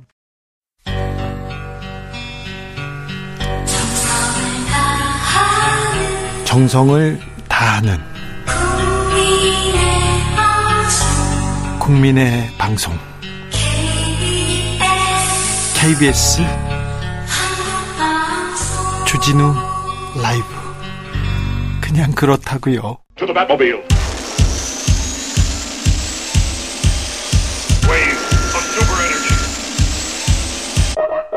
주기자의 1분. 미국 CIA가 우리 대통령실 안보실장을 도청한 정황이 담긴 미국 국방부 기밀 문건 뉴욕타임즈에서 보도했습니다. 그러자 조선일보는 이렇게 보도합니다. 우방끼리 첩보전 공공연한 비밀이다. 미국 기밀문서 유출, 한국 이스라엘 도청 정황도 이런 제목으로 보도합니다. 불법 도청 이런 거 문제 삼지 않습니다. 아, 조선일보에서는 미국에 대한 비판은 금기인 것처럼 보일 때가 많았어요. 지금껏. 아, 오늘은 조선일보 이렇게 보도합니다. 한국, 프랑스, 이스라엘 도청 문건은 위조, 문건은 위조 얘기합니다. 도청이 아니라 위조만 문제 삼는데 조금 황당합니다. 그런데요, 문화면 보니까 더 당황스럽더라고요. 한동훈 장관의 양복 소매 단추에 대한 기사를 썼습니다. 길게도 썼습니다. 제가 좀 읽어볼게요. 한 장관이 소매 단추 4개 중에 두세 개만 채운 모습으로 자주 포착되는 건 단추가 떨어져서가 아니다. 단추를 풀 수 있다는 것을 보여주는 연출이자 이탈리아 멋쟁이들이 스프레차투라 라고 부르는 의도된 느슨함으로 봐야 한다. 수필과 피천득이 꽃잎 하나만 살짝 꼬부라진 연꽃 모양 연적을 두고 얘기했던 균형 속에 있는 눈에 거슬리지 않는 파격과도 비슷하다. 하나의 단추를 풀려면 작은 차이에 민감해야 된다. 아니 무슨 단추 가지고 피천득 선생님까지 모셔왔어요. 이제는 희귀해진 프렌치 커프스 셔츠도 자주 입는다. 이런 옷을 입은 사람은 적어도 편한 길만 찾는 성격은 아닐 것이다. 아니 셔츠 가지고 뭐 성격까지 나왔습니다. 자, 한 사람의 옷차림은 캐주얼의 캐주얼 시대에 제대로 갖춘 수트의 차별성을 보여주는 좋은 애다. 양복이라고 다 같은 양복이 아니라는 것을 보여준다. 미국 만세 한동훈 만세 외치느라고 참 고생 많으십니다. 기자님들. 주기자 1분이었습니다.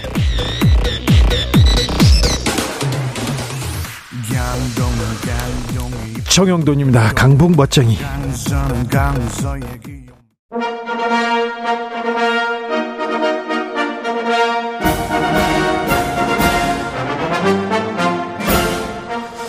꽉 막힌 우리 정치의 맥과 혀를 시원하게 뚫어드립니다. 매주 수요일 정치 일타 강사 김성태가 풀어줍니다. 정치의 맛. 협치 전문 기술자 분쟁 조정 해결사 김성태 국민의힘 중앙위원회 상임의장님 어서 오세요. 예, 안녕하세요. 김성태입니다. 의장님 어떻게 보내십니까 봄날을? 아 요즘 뭐 우리 주진우 기자 그냥 좀 윤석열 정부 좀 살살 해주시길 바라죠. 아유 왜왜 그, 그러세요? 근데 아, 의, 물론 의, 이제 음. 뭐이 정권 아직까지 초기니까 네. 이런 여러, 여러 가지 애교 안보 뭐 여러 가지 경제 문제 냉철하게 또 문제 삼으시고 또 개선 방안도 또 같이 고민하는 거 좋은데 아 요즘 뭐 심각할 정도로 네. 질타가 심해요. 네. 네. 더 질타하겠습니다. 예, 좋습니다. 네. 자, 아, 그, 일본은 독도에 대해서 성의를 보이고, 아니, 손을 맞잡는 모습이라도 보여야 되는데, 노력도 안 하고, 독도 영위권 계속 이렇게 얘기하면, 어쩌자는 겁니까? 그러니까 이 한일 관계 정상화를 위해서 윤석열 대통령의. 노력했잖아요. 참, 참 어려운 결단과 결심에 대해서 일정 부분 이제 일본도 자국적인 이제 여러 가지 판단도 이루어졌을 것이고, 그러면은 이웃 국가에 대한 예의나 도리를 또 지켜야죠. 그런 측면에서 일본 정말 욕을 하는 거 보면 행편 없어요. 아니 학수 고대하던 해법을 딱 받았으면 어떤 내기를 해야지 덜컥 뒤통수 딱 때리고 자 미국도 마찬가지입니다. 선물 보따리 뭐 다 가져가더니 학수 고대하던 어 보따리 가져가더니 이제 도청을 하고 나왔습니다. 도청했어요. 예. 어, 미국 국방부에서도 이 매우 민감한 정보가 기밀 정보가 네. 뭐 이렇게 시중에 유출됐다. 네. 아, 또 이것은 국방부하고 또 다른 또 미국 정보 기관에게 이렇게 알리는 그런 매우 민감 민감한 네. 그런 기밀 정보다. 미국이 이제 미국의 이제 국방부의 입장 아닙니까? 네. 그저께 물론 입장이지만은 네. 그 이후에 미국도 여러 채널을 통해서 상당한 내용은 이건 위조됐다. 네.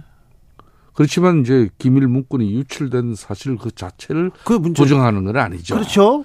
자 그런 측면에서 이제 어, 이 부분을 가지고 좀 오늘도 이재명 대표가 어제는 뭐 특히 예신 기자들 네. 초치해놓고 또 뭐 강력한 입장 오늘도 뭐 계속 이어가는데 이런 부분에 대해서 이제 물론 우리 정부가 어 빨리 미국에게도 이 사실관계의 음, 확인을 통해서 빨리 네. 해명해라. 예. 이 사실관계가 규명되면은 우리는 우리 나름대로 애교적 통로를 통해서 엄중하게 항의하고 또 어 뭐 재발 방지를 네. 요청 요구하겠다. 사실관계 확인 그리고 엄중하게 사과나 항의 경고 그 다음에 그 다음에 재발 방지의 대책 이 얘기가 나와야죠. 자 이런 부분을 이제 발빠르게 이렇게 정리하면은 네. 뭐 어찌 보면 이 논란을 잠재울 수도 있어요. 아 국민들도 어, 지켜보죠. 어, 그렇지만은 이제 이번 같은 경우는 네. 2013년도에 그때 이제 뭐 에드워드 스노든 네. 그때 이 폭로처럼 네. 그게 팩트가 명확하게 맞아 떨어져 버리면은 네. 실존 인물까지도 있고 네. 폭로한 인물이 전면에 나섰잖아요. 그죠? 그런 상태면은 이게 정리가 간결한데 이거는 이제 기밀 문건이 유출은 됐는데 그 실체가 좀 모호하다 보니까 이건 위조됐다. 또 이 내용은 상당히 뭐, 뭐 그렇다. 이러다 보니까 우리 정부 입장에서도 좀 맹쾌한 입장이 정리되지 않는 것은 분명 사실이에요. 그런데요. 네. 그 의장님처럼 얘기하면 국민들이 아 좀 들어보겠다 얘기하는데 아까 어, 도청 얘기를 하는데 위조됐다 얘기를 위조된 문건 얘기를 하고요. 그리고 악의가 없는 도청이다 이렇게 얘기를 하니까 국민들이 당황스럽죠. 그렇지. 뭐 잘못 받아들이면은 우리 정부가 선제적으로 네. 이걸 프레임 전환을 뭐 하려고 하고 하죠. 있다. 네. 막 이렇게 인식되어지면은 네. 별로 좋지 않죠. 그렇게 주권 국가인 네. 대한민국이 아무리 한미 동맹 관계가 중시되고 또 미국의 실질적인 여러 가지 경제 외교 부분의 협력 관계가 중, 중하더라도 네. 또할 이야기는 또 해야 되겠죠. 해야죠. 그렇지만 이제 그 윤석열 대통령께서도 그 타이밍을 지금 보고 있을 거예요. 보고 그러니까 있을 거라고 저는 그렇게 생각합니다. 네. 이분이 그렇게 뭐 이 동맹의 핵심 가치가 상호 존중이고 신뢰라는 걸 모르고 있는 분은 아니지 않습니까? 그러니까 국익적인 측면에서 국익과 안보 이걸 실리를 추구하는 입장에서 지금 특히 이제 얼마 남지 않은 미국 국빈 방문을 앞두고 예. 이걸 바이든 대통령이 윤석열 대통령과 만나더라도 외교 안보 문제만 논의하는 장이 아니에요. 예. 12년 만에 이 국빈 방문입니다. 그렇기 때문에 너무나 산적해 있어요. 어젠다 자체가 예. 특히 지금 경제 위기, 금융 위기를 극복하기 위한 아, 양국 간의 이런 협력 방안 이거 대단히 중요한 거죠. 그렇기 때문에 어, 대려 이런 내용을 가지고 이 전화위복의 계기로 슬기롭게 네. 저는 네. 대처할 필요도 있다. 그게 외교의 힘이죠. 어, 외교. 그렇죠. 예, 그런데 만약에 그 이 문제를 가지고 이제 한미 정상회담의 지렛대로 잘 삼겠다. 이거 좋은데요. 네. 문제는 전제는요. 의장님께서 지적한 대로 사실관계는 파악해야 됩니다. 도청을 음. 얼마만큼 했는지 어떤 내용을 가지고 있는지 알아야 될 거 아닙니까? 네. 그리고 재발 방지 대책 세워야 될 것 같고요. 네. 그 다음에는 사과는 받아야죠. 항의해야죠. 그렇습니다. 네. 그렇기 때문에 이게 국익적인 차원에서 이 애교 간에 특히 국가 국가 간의 문제가 생길 문제가 생기면요. 때로는 야당의 입을 통해서 네. 또 우리 국민들의 정서를 강력하게 항의하는 그렇죠. 것도 하나의 수단입니다. 그렇죠. 저는 그런 측면에서 네. 민주당에서 네. 이걸 또 뭐 반미 이런 국민적 감정을 조장하는 행위는 저는 정말 맞지 않는 거라고 보고요. 예. 다만 그래도 지금 뭐 국빈 지금 미국 방문을 앞두고 한국 정부 입장에서 뭐 적나라하게 할 수 있는 특히 애교 관계에서 네. 비롯된 문제는 참 여러 가지 어려운 부분이 많아요. 그런, 네. 그런 때는 또 야당의 입을 통해 가지고 그렇죠. 국민의 목소리가 또 이렇게 미국 정부에 가장 강력하게 전달되는 수단으로 또 활용되기도 해요. 그렇죠. 그렇기 때문에 이걸 가지고 우리 국내적으로 다시 여야 관계가 또 막 갈등과 반목 대립으로 뭐 이렇게 치부되어지면 안 된다는 이야기. 알겠어요. 근데 의장님처럼 네. 의장님처럼 이렇게 얘기를 해주면 그렇다 이렇게 생각도 하겠어요. 그런데 네. 자 국민들이 자존심이 상해한다. 그래서 이 도청 도청 이런 문제는 묵과하지 않는다. 이런 걸 가지고 협상의 지렛대로 삼아야 되는데 우리 네. 외교 안보 사령탑이 도청을 당했어요. 그런데 네. 이인자가 가서는 악이 없다. 그다음에 뭐 위조됐다 이 얘기만 하고 있, 있는데 이거는 미국보다도 우리 국민들이 지금 뭐 하고 있습니까? 이렇게 묻고 싶어요. 그러니까 이제 여차 잘못 비춰지면은 미국 국빈 방문에 급급해서 질의 약한 모습을 그렇죠. 어, 우리 정부가 네.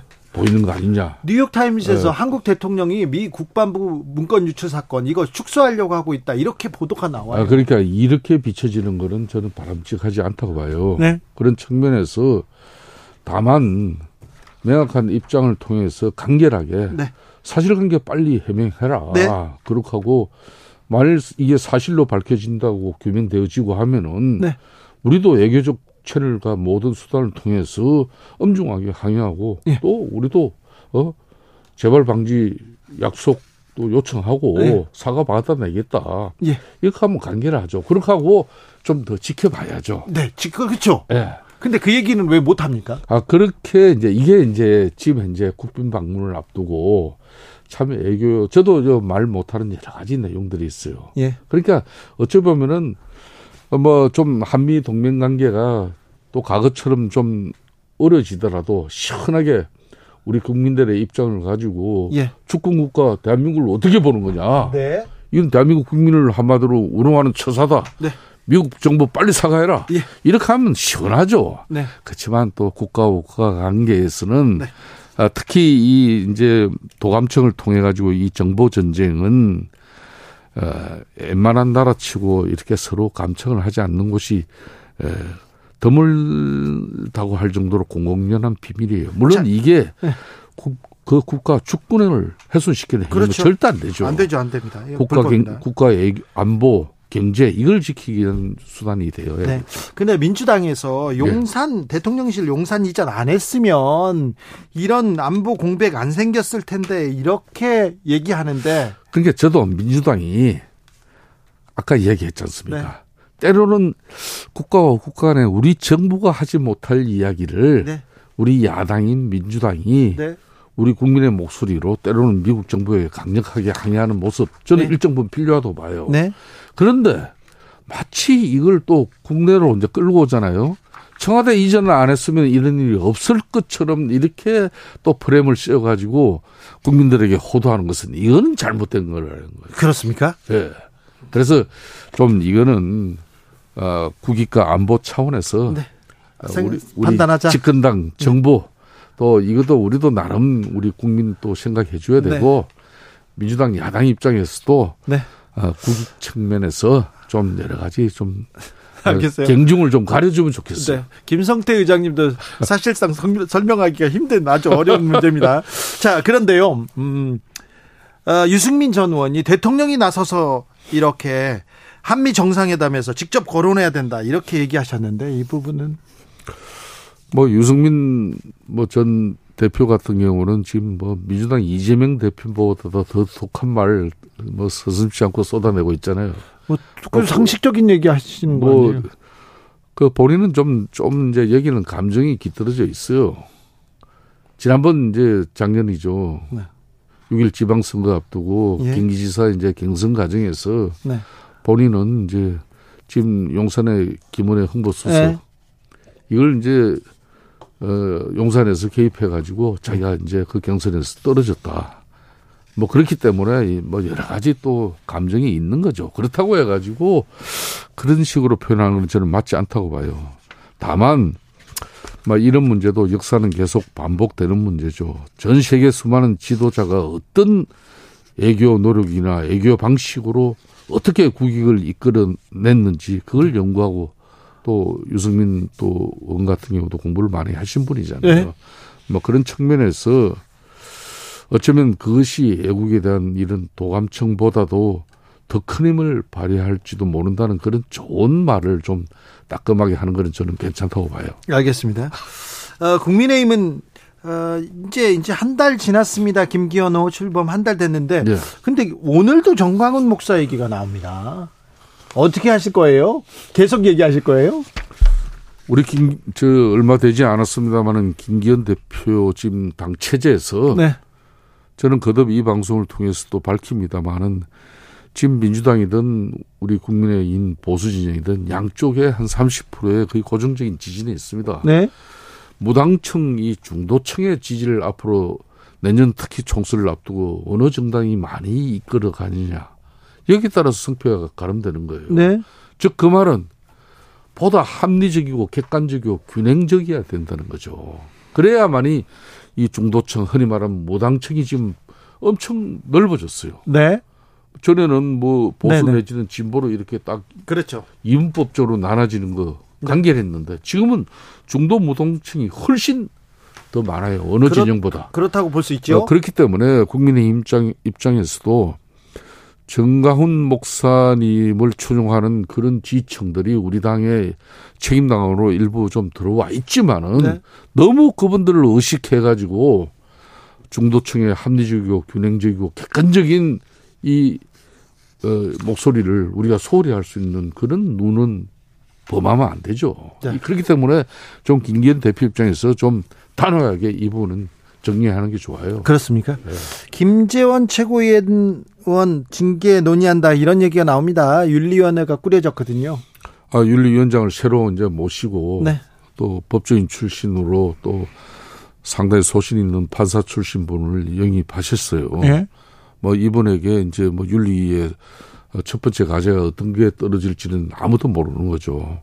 그렇지만 그분이 이제 윤리를 구성하고 난 뒤에 지금 국민적 여러 가지 우려가 있고 특히 이 건강한 보수 진영을 꿈꾸는 많은 그 중도 아 이런 진영에서의 바램을 일정 부분 대변하지 않겠나 저는 그렇게 보고 있습니다. 그래서 징계를 한다는 건가요? 안 한다는 건가요? 정치적으로 이렇게 쑥 넘어가세요? 아니 그거는 이제 미리 우리가 예단할 수 없는 아이 그 의장님 아시면서 그러세요. 아, 그 전혀 모릅니다. 아예 알면서 그래요. 아, 아, 전혀 몰라요. 이 부분은 네.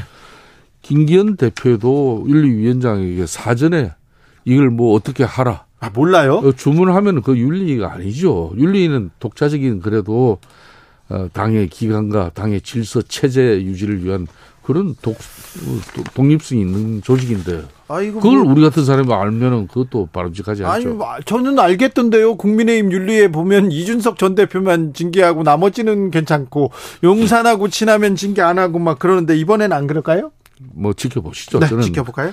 어, 그렇지 뭐 예단할 필요는 없다고 봅니다. 박근혜 전 대통령이 동화사 대구 동화사를 찾았습니다. 대구 동화사 어, 정치적으로도 매우 무게 있는 곳인데 유영아 변호사하고 찾았어요. 어찌 보십니까? 이게 이제 내년 총선을 앞두고 이제 딱 1년이지 않습니까? 네. 딱 1년 남고 이당 저당 이제 다양한 이제 욕구와 요구가 예. 분출하게 되어 있습니다. 예. 그는 일정 부분 총선의 공천 지분을 통해서 그 문제가 수습되기도 하고 예. 또 때로는 분란의 소지가 되기도 하고 네. 때로는 선거에 지는 그런 뭐 요인이 되기도 해요. 그럴 수도 있어요. 그래서 아주 중요한 부분인데 네. 전에 같으면은 이제 보수는 부패에서 망하고 분열은 진보는 어, 분열에서 진보 정치의 그냥 상징이었는데 네. 요즘은 보수가 분열이 되고 진보는 그냥 부패의 상징처럼 돼버렸어요. 그죠? 아, 그런가요? 네, 뭐 그렇기 때문에 저희들이 더 큰 고민을 하고 있는데 지금 사실상 보수 진영 같은 경우는 이길 수 있는 교육감 선거 같은 경우도 서울 교육감 같은 경우도 작년에 네. 많은 우죽순의 후보 다 나와가지고 그냥 갖다 네. 바치잖아요.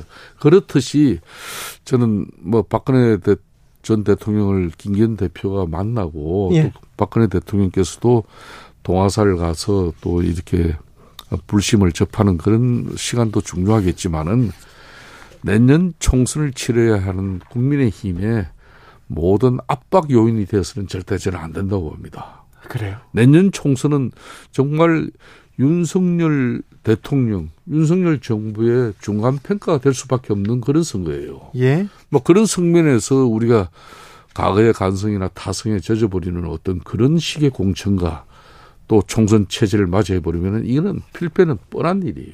그런데요, 어, 윤석열 정부의 MB계 뭐 득세하고 있고 지금 핵심이다 이런 얘기합니다. 윤핵관 거의 대부분 MB계로 채워졌다 얘기하는데 이번 총선에서 우리도 가만히 있지 않겠다. 친박계도 움직입니다.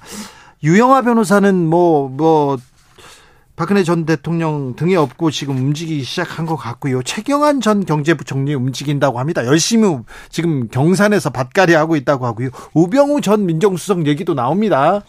제가 그래서 좀 전에 이야기했잖아요. 예. 이런 행태의 지분 그 확보를 위한 다양한 정치 활동이 이제 이루어집니다. 네. 총선 전에는. 아, 욕망이 뭐. 어, 그렇습니다. 네, 이걸 뭐 어떻게 제어할 수는 없는 거예요. 그렇지만은 예. 내년 우리 당은 예. 공천이라는 이 결과물로 가지고 네. 어떻게 교통 정리가 되는지 국민들에게 네. 보여줘야 되거든요. 네. 그런 측면에서 이분들이 일정 부분 또 지역의 기반을 좀 갖추고 또 뭐 그런 또 영향력을 가지고 해서 일이 hil비하면 안 되는 것이요. 명확한 국민의힘은 이제 건강한 보수 정당으로서 나아갈 지향점을 가지고 네.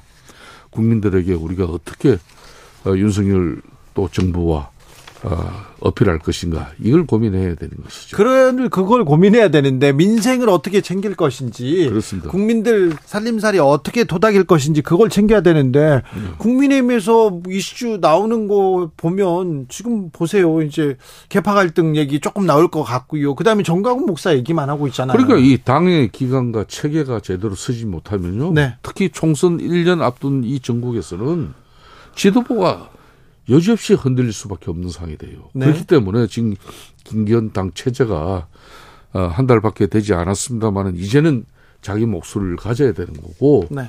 관리형 대표의 그 일정 부분 한계를 또 벗어나야 됩니다. 그래서 국민의 힘이 사회계획 정당으로 윤석열 정부와 함께 거듭나는 모습으로 나서줘야 되는 거예요.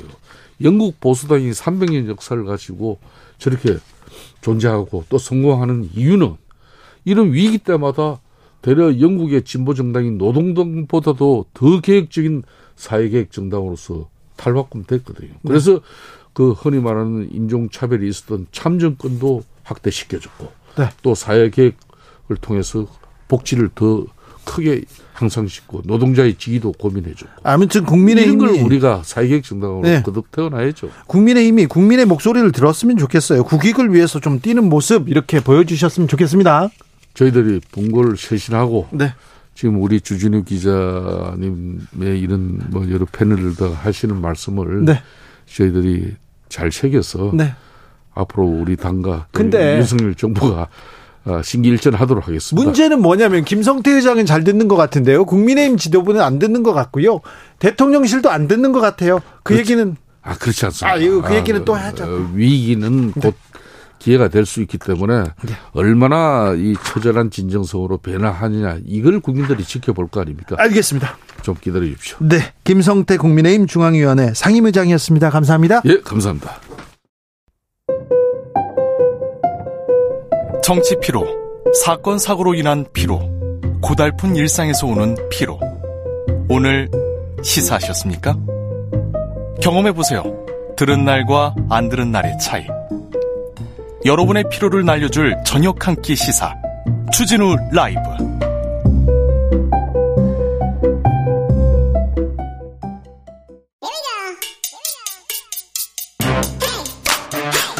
뉴스를 향한 진지한 고민 기자들의 수다.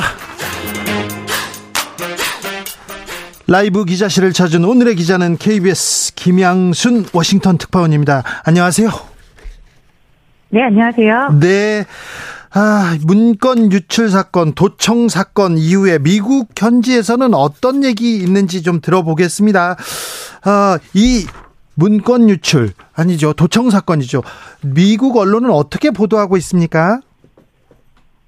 네, 우리 입장에서는 일단 이제 정보 수집을 어떻게 했느냐, 도감청 부분이 가장 민감하게 어, 포커스를 맞춰서 보여지고 있고요. 미국에서는 일단 기밀 문서, 가장 민감한 기밀 문서들이 유출됐다. 즉, leaked document라는 제목으로 대부분 검색이 되고 있거든요. 네. leaked document에서 유출된 문건들, 어, 이게 언제, 왜, 어떻게, 누가 유출을 했을까. 유출된 경위에 대한 보도, 그리고 이 내용이 어느 정도가 사실일까 유효성에 대한 부분 그리고 여기에 대한 대응 어, 동맹국, 우리뿐만 아니라 다른 동맹국들도 뭐 조감청을 한 사실이 정황이 많이 드러나고 있잖아요.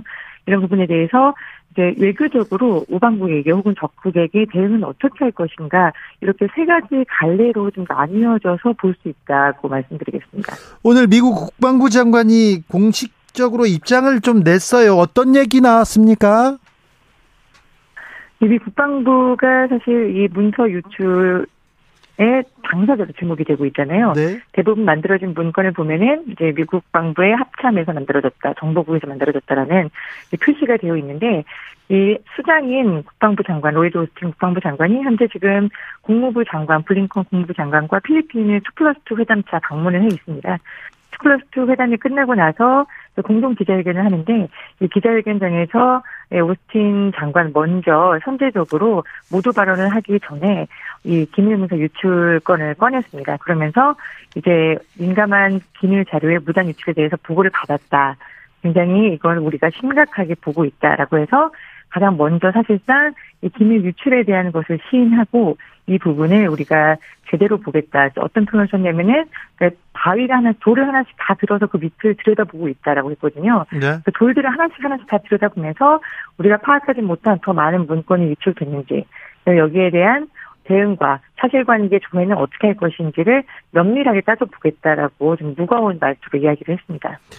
김태호 국가안보실 1차장이 지금 미국 갔는데요. 미국 가기 전에 아, 뭐 상당수 정부가 위조됐다 이런 얘기를 했는데 이거는 미국하고 목소리가 비슷하군요. 그런데 오늘은 악이 없는 도청이었다 이런 얘기도 했어요. 어, 미국 현지에서는 어떻게 보고 있습니까?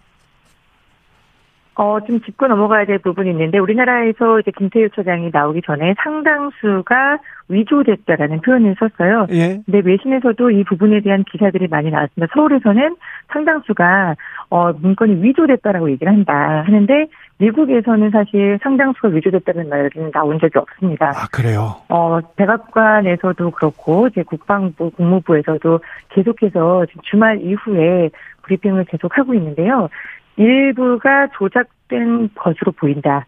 일부가 조작됐다라고 굉장히 조심스럽게 이제 백악관의 전략조정실장이죠. 우리 NSC의 네. 존 커비 실장이 이야기를 했지만 그 외에 다른 어떤 누구도 이 문건의 validity라고 여기서 표현을 하는데 유효성에 대해서 뭐가 조작됐다, 위조됐다라는 말을 미국 내부에서는 전혀 한 적이 없습니다. 오히려 우리 같은 경우에는 서울에서 상당수가 위조된 것으로 보인다. 위조됐다라고 단언을 하고 있고요.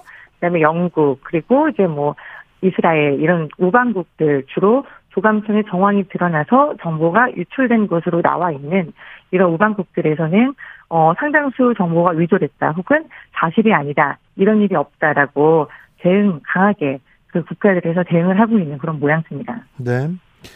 어, 한국에서는 뭐 협의하겠다 이렇게 얘기하고 한국 정부에서는 그렇게 강하게 이렇게 비판하는 그런 성명도 나오지 않았어요. 미국에서는 한국 정부의 입장 어떻게 보고 있습니까? 네, 미국 정부는 상당히 좀 곤혹스러운 상황입니다. 왜냐하면 일단 뭐 파이브 아이즈 그 영어권 비밀 공동체 공동체를 비밀 정보를 유지하는 공동체들이죠. Five Eyes 국가들에서는 일단 사실이 아니다라고 앞에 차단을 해놓고 뒤에서는 상당히 격앙된 목소리를 내고 있는 것으로 알려졌습니다. 우리나라도 마찬가지로 앞에서는 이제 허위 조작된 정보다라고 하고 이제 뒤에서는 어떻게 외교적인 노력을 기울이면서 어떻게 되는지 따져 묻겠죠. 그렇기 때문에 미국은 상당히 곤혹스러운 모양새인데 이 부분에 대해서 이제 외신들도 서울에서 이 부분을 가지고 왔는데 어떤 논의가 이루어질 것이냐 용산에서의 대응이 이제 2주 뒤면 정상회담이지 않습니까? 이 네. 정상회담에 어떤 영향을 미칠 것이냐. 정상회담을 앞두고 한국 측에서 어떠한 불만을 표시하겠느냐, 어떠한 비판이 오가겠느냐, 그런 부분에 대해서 좀 보도가 이루어지고 있습니다. 네. 취재해 보시면요. 미국이 그 한국 안보실을 도감청했다 여기까지는 사실인 것 같지 않습니까? 일단 대부분의 매체에서도 그렇고 미국 입장에서도 그렇고 일단 도감청이라는 정보 수집 방식에 대해서 이게 뭐 불법이다, 옳다, 그러다 이러한 논의를 사실상을 찾아보기는 어렵습니다. 왜냐하면 이건 미국 입장에서는 안보의 문제고 미국은 워낙 오랫동안 뭐 에드워드 스노든의 풍물이 있었습니다만 네. 굉장히 오랫동안 여러 국가들을 여러 수단을 통해서 정보 수집을 한 것으로 알려지고 있잖아요. 예. 그렇기 때문에 우리 입장에서는 뭐 용산을 도감청한 정황이 있다라고 이야기를 하고 있지만 미국 입장에서는 굳이 내가 정보 수집을 어떻게 했는지에 대한 이야기를 꺼낼 필요가 없습니다. 그래서 미국 정부 입장에서는 정보 수집 방식에 대해서는 전혀 일절 말을 하지 않고 있어요. 예. 국무부에서 관련 질문이 나왔을 때도 국무부는 뭐 한미 관계는 철통 같다라는 말로 사실 정보 수집에 대한 답변 자체를 회피해 버렸고요. 미국 기자들은 브리핑에서 굉장히 많은 질문을 쏟아내지만 어, 이 정보를 어떻게 수집했느냐 란 정보 수집 방식에 대한 질문이 이루어지는 것은 제가 보지 못했습니다. 그 SIGINT라고 이제 표현이 되어 있으니까요. 네. 네 뉴욕타임즈나 워싱턴 포스트는 이 정보 수집이 시그널을 통해서 된 것이다라고 하고 이것이 어떤 의미다라는 것을 소개를 해주고는 있습니다만 이 부분에 대해서 뭐 윤리적이다 아니면 불법적이다라고 강하게 문제 제기를 하고 있지는 않습니다. 어, 유출된 문건에는 영국, 프랑스, 헝가리 등 다른 국가에 대한 기밀도 있는 것 같습니다. 다른 국가들은 어떻게 대응하고 있습니까? 네, 앞서 말씀드렸듯이 이제 한국, 영국, 이스라엘 같은 그 미국의 오랜 우방국들은 이 관련 내용 허위다라는 입장을 내고 있고요. 그다음에 어제 이제 워싱턴 포스트에서 중동 지역에서 미국의 가장 오랜 우방인 이집트에서 러시아에게 전쟁용 물자 뭐 미사일 4만 포탄 4만 개를 주려고 했었다라는 보도가 나왔었습니다. 그것도 역시 이집트 대통령과 그다음에 국방부 고위 관계자의 대화를 도감청한 듯한 정황이 담겨 있는 문건이었거든요. 이 leak된 document의 내용을 굉장히 상세하게 소개하고 있는 워싱턴 포스트의 기사에 대해서 댓글을 보면은 이러니까 우리가 어 너네를 믿을 수 있겠니? 이러니까 우리가 어떻게 해서든지 정보 수집을 할 수밖에 없지라고 미국 현지 반응은 좀 옹호적인 분위기였고요. 이것 때문에 어, 혹은 이제 어떤 정보를 미국에 가지고 있을지 모른다라는 그런 위기감 때문에도 각국에서의 대응은 상당히 신중한 모양새입니다. 다만 미국에서도 이렇게 어떤 도감청으로 이루어진 듯한 정보가 유출된 것에 대해서 미국 외교관은 상당한 곤혹스러움을 감추지 못하고 있고요. 이제 우방국들과 어떻게 이야기를 해야 할 것이냐라는 걱정들도 조금씩 나오고 있습니다. 네. 어, 한미 정상회담 앞두고 있습니다. 미국 현지에서 한미 정상회담 관련된 기사 어떻게 나오고 있습니까? 한미 정상회담 이제 2주 뒤에 있는데요. 지금 바이든 미 대통령 영국 방문 중이죠. 영국 방문 이후에 만나는 정상이 우리 정상입니다. 그렇다면 이제 한국과의 어떤 것들을 우리 입장에서는 가져오고 그다음에 어떤 것들을 우리가 미국에 줄 수 있을까에 대한 논의들이 지금 조금씩 나오고 있습니다. 일정도 이제 조금씩 이제 픽스가 되고 있는 것으로 알려지고 있는데요. 어 아무래도 우리나라가 미국에 투자를 많이 해왔고 반도체라든지 아니면 태양광이라든지 배터리라든지 이런 부분에 있어서 경제적인 성과가 있었기 때문에 경제적인 부분에 좀 더 집중해서 한국이 가져올 선물 보따리가 무엇일까라고 보고 있는 그런 기사들도 나오고요. 네. 우리 입장에서는 이제 미국과 우리가 경제 안보 이 두 가지 아니겠습니까? 네. 안보적으로 봤을 때는 확장 억제를 어떻게 좀 더 실효성 있게 강화할 수 있겠느냐 에 대한 부분 그리고 경제적으로는 우리가 미국이 대미 투자를 굉장히 많이 했는데 여기에 대한 반대급부로 우리가 가져올 수 있는 것들은 무엇이겠느냐 그런 부분들이 지금 논의의 주를 이루고 있습니다. 어쨌거나 미국이 도감청한 거 아닙니까? 우리 안방 외교의 안방을 지금 들여다보다 걸렸는데요. 아, 이 도감청 의혹은 정상회담에 어떤 영향을 미칠까요? 일단 앞서 말씀드렸듯이 도감청에 대한 어, 답변이라든지 언급 자체를 미국은 하지 않고 있습니다. 미국은 안 해도 우리는 끝까지 해야죠. 네, 우리 정부가 앞장서서 이 부분의 문제를 뭐 대놓고 제기할 이유는 없을 것 같습니다. 대부분의 우방국들도 그렇고 많은 국가들이 외교적으로 판단했을 때 일단 정부에 대한 이 파급력, 이 파장을 차단을 하고 뒤에서 어떻게 협상을 하고 이 문제에 대한 답변을 받아내느냐가 좀 관건일 것 같은데요. 마침 네. 이번에 김태우 차장 들어오셨을 때, 네, 어, 이제 들어오신 지 한 12시간 됐네요. 말씀하시는 걸 보니까 상당히 좀 날이 좀 서 있는 그런 모습이었습니다. 어, 미국에 대한 부분 아마 그 기자들에게 굉장히 날이 서 있는 모습으로 대응하셨던 그렇죠. 대로 네. 네, 뒤에서는 잘 대응하실 거라고 믿습니다. 뒤에서는 국익을 위해서 잘 대응해 주셔야죠. 그런데 왜 기자들한테 이렇게 날선 모습, 화난 모습을 보여주는지 그건 또 이해가 안 가더라고요. 아무래도 가장 좀 눈기, 눈총이 쏠려 있는 부분이니까 보면은 대부분 허위된 조작된 것이다라고 이야기를 하시고 출국하는 시점에서 그리고 이제 미국에 들어오셔서는 미국은 나쁜 의도가 없다. 악의적인 의도가 발, 악의적인 의도의 정황, 정황은 발견되지 않았다. 이렇게 이야기를 했거든요. 네. 근데 의도에 대한 부분이 악의적이냐, 서리적이냐라는 그러니까요. 중요한 게 아니잖아요. 네. 이게 핵심이 아니기 때문에 네. 사실상 이제 직접 당사자들을 만나서 어떻게 말씀하실지는 다른 카드를 숨겨 와일드 카드를 숨겨놓고 있지 않을까. 숨겨 놓겠죠. 네, 그러길 빕니다. 말씀 감사합니다.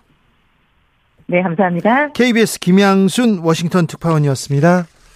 교통정보센터 다녀오겠습니다. 김한나 씨.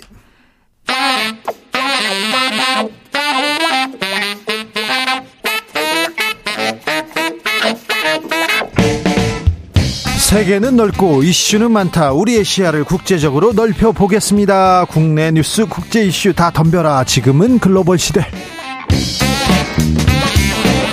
국제적 토크의 세계로 들어가 봅니다. 군사 외교 안보 전문가 김종대 전 의원 어서 오세요. 안녕하십니까. 세계적인 평론 스케일 임상훈 인문결 연구소장 어서 오세요. 안녕하십니까. 네. 도청 의혹 이거 네. 쭉 브리핑해 주십시오. 김종대 듣고 싶었습니다. 예, 일단 참 상황이 긴박하게 돌아가네요. 네. 이번에 그 김밀루처럼 정말 정보 미국 정보 공동체가 있거든요. 여러 기관들이 이제 NSA, CIA, DIA 등 여러 기관에서 아주 기념비적인 참사입니다. 아, 네. 이 100쪽에 이르는 문서에 대해 가지고 미국 정부가 이게 심각하다는 이야기를 연일 하고 있고 네. 또 변명의 여지가 없다는 커비 조정관의 말도 나왔고요. 네. 오스틴 국방장관까지 드디어 오늘 첫 발언이 나왔습니다. 네. 심각하게 보고 있다. 이런 상황이고 이게 지금 어떤 미군의 전 세계 정보망을 다 바꿔야 될 사건이에요. 기밀이 그냥 줄줄이 샜어요. 특히 러시아 국가안보국 내에 침투해 있는 그 정보망.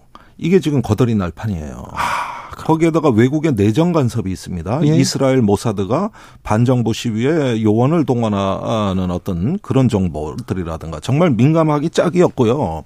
이런 식의 어떤 그 정보 누설 사건이 지금 내용도 충격적이지만 방식도 충격적이에요. 제가 보기에는 과거에 이런 정보 누설 사건의 대형 참사가 주로 미국 정보기관 내 경쟁으로부터 비롯됐습니다. 그렇죠. 그 안에서 나왔는데요. 예. 그래서 NSA, CIA 서로 자기네가 정보 역량을 더 상대방보다 확충하려는 경쟁에서 무분별한 시스템 도입이 있었고 그것이 누군가에 의해서 밖으로 누설되거나 양심 선언을 통해 폭로된 사건들이 대다수였습니다. 그게 에드워드 스노든 사건이고 어산지 사건입니다. 예. 그런데 이번 경우를 보니까 일부가 조작됐다 이런 내용이 나옵니다만은 대다수가 미국 정보기관에 쓰는 디자인 포맷하고 거의 일치하고 예. 또 상당 부분이 기밀을 실제로 담고 있다는 점에서는 이건 미국의 정보망을 대대적으로 개혁해도 시원찮을 판이에요. 그러니까 이렇게 심각한데 유독 이, 이 사건이 시, 별거 아니라고 얘기하는 국가가 하나 있습니다. 우리나라죠. 예, 내 나간 정보도 뭐 대부분 위조됐다. 위조된 정보고 도감청은 없었고 아, 선의에 선의 어 선의 어, 악의적 악의, 어, 어 선의는 없었고 네. 그러니까 미국에다가 따질 일도 없고 이렇게 다들 충격에 빠져 있고 이 사건이 얼마나 엄중한가 또 어 저기 제대로 사후 처리가 되는 게 모든 나라의 관심사인데 네. 이게 별거 아니고 말할 내용도 없다고 주장하는 나라가 유일하게 사우스 코리아. 네. 온리 원. 예. 김종대 원님 그건 물어보자고요. 우리 대통령실 안보실장이 예. 안보실이 그냥 뚫린 거죠.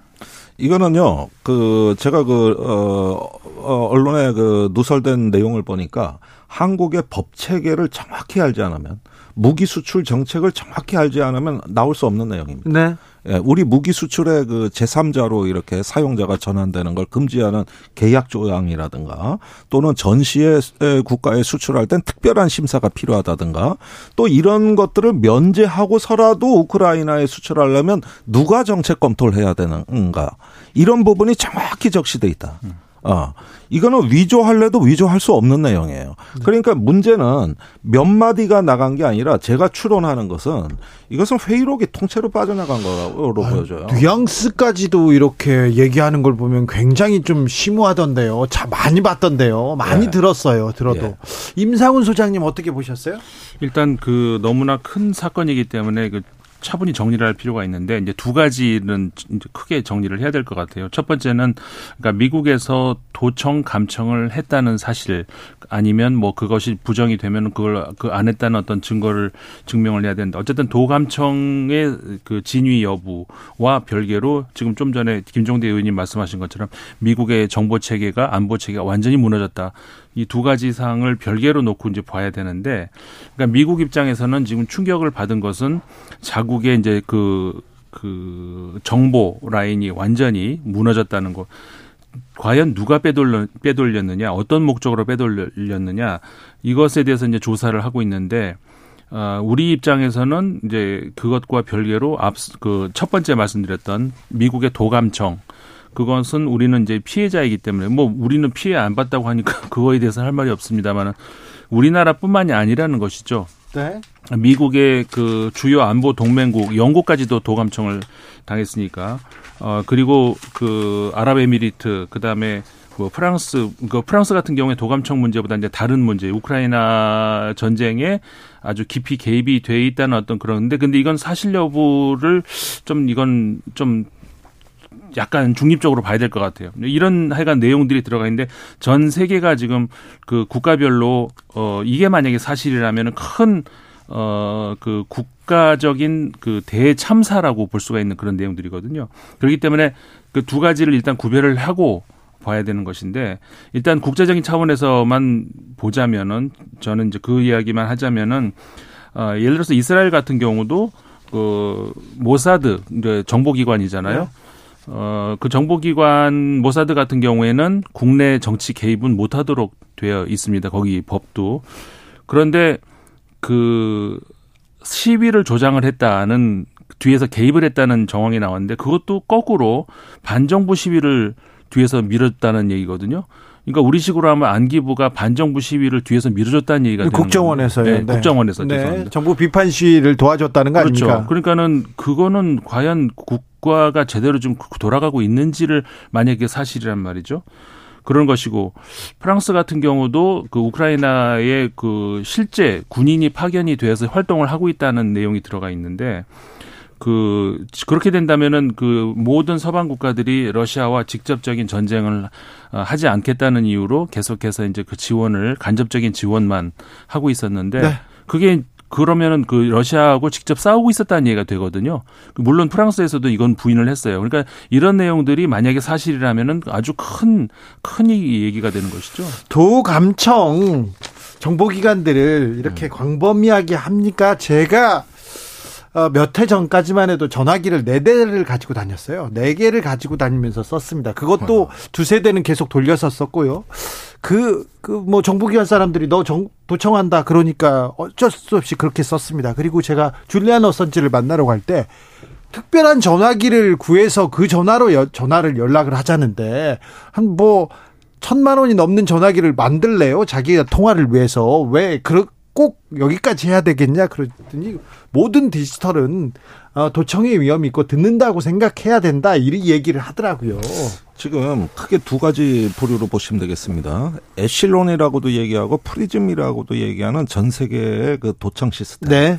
하루에 2억 회도 마음 먹으면 접근할 수 있는 네. 이 냉전 때부터 진화시켜온 이 거대한 시스템은 미국의 NSA 예. 국가안보국의 아주 독점적인 전유물입니다. 예. 예. 반면에 이렇게 도청 감청에 의하지 않고 휴대폰의 안드로이드 운영 체계라든가 네.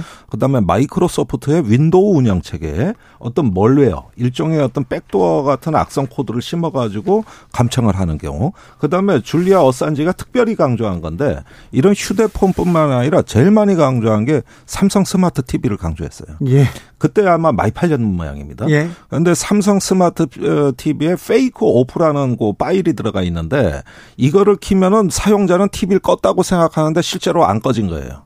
그러면 이 TV가 방 안에 있는 사람들 목소리에 마이크 기능을 수행해가지고 네. 그 음성 데이터를 인터넷망으로 전송하는데 이걸 특별히 조심하라 그랬습니다. 그러니까 이런 기술들은 어디서 나왔냐? 이거는 CIA에서 나왔어요.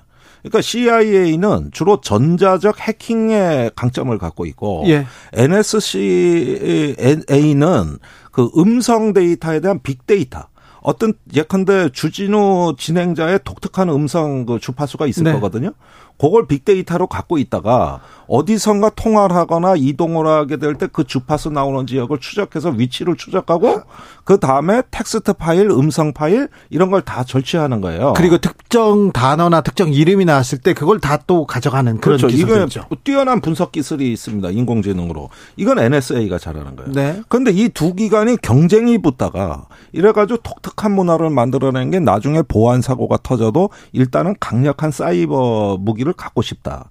이게 2020년에 그, 어, 저기, 미국의 조사 TF가 발표하는데 제일 첫 번째 나오는 대목입니다. 정보기관의 엔지니어들은 내가 나중에 문제가 되더라도 일단 더 좋은 사이버 무기를 갖고 싶어 하는 직장 문화가 형성돼 있다. 예. 이게 조사 결과예요. 네. 그때 조사한 그 조사위원회 위원 중에 하나가 어, 폼페이오 전 국무부 장관입니다. 네. 그런데 이렇게 되다 보니까 경쟁이 붙어가지고 점점 이제 무한 폭주가 시작이 되고 그 과정에서 정부의 통제를 벗어난 불법적인 도감청이 계속돼 왔다는 거예요. 그런데 이걸 안 한다 그랬는데 재벌은 남 못 주고 그 뒤에도 계속 2013년 이후에도 계속돼서 2017년에 CIA 그 시스템이 폭로가 됐고 20년 21년에는 이번에는 도감청이 폭로가 돼서 CIA가 NSA가 공개적으로 경쟁적인 망신살 뻗뜨리는 사건들이 터져 왔던 겁니다. 지금까지. 그러면 이번에 저기 우리 대통령실에 안보실에 이게 뭐 감청을 해서 이게 유출이 된 건지 아니면은 어 저기 전자적 해킹을 통해 가지고 회의록을 통째로 가져간 건지 모르겠으나 둘 중에 하나라고 보는데 모르겠지만 이런 일은 재벌은 남주 어, 남못 주고 계속 돼 왔다는 뜻이 되는 것이고 네. 여기에다가 이제 적성국인 러시아 같은 경우는 휴민트라고 하는 어떤 그 스파이 조직까지 운영한 정황도 나온단 말이에요. 그러면은 이제 현지에 나가 있는 정보원들이 위험에 빠지는 거예요. 그러니까 이런 것들이 다 이번에 그 두루두루 이렇게 구비돼서 하나의 어떤 미국이 자기가 주도하는 세계 질서를 유지하기 위해서 이런 어 정보의 우위를 적극적으로 활용했다는 이런 정황이 되는 겁니다. 그런데 지금까지 미국이 중국을 비판해 온 게 뭡니까? 5A 장비에 백도어 심어가지고 전 세계 감청한다. 예. 전 세계 데이터를 블랙홀처럼 빨아들인다. 네. 이렇게 비판을 해놓고 정작 자신들은 이와 유사한 짓을 했다는 얘기가 되는 거거든요. 그런 만큼 이 사건이 주는 어떤 충격의 또 다른 점은 과연 우리가 이렇게 어떤 국제 질서 규칙을 말해왔고 또 국제적으로 이런 범죄를 막아야 되는 어떤 그 어, 자유사회의 어떤 가치를 같이 공유해 왔는데 이것이 흔들리는 거 아니에요.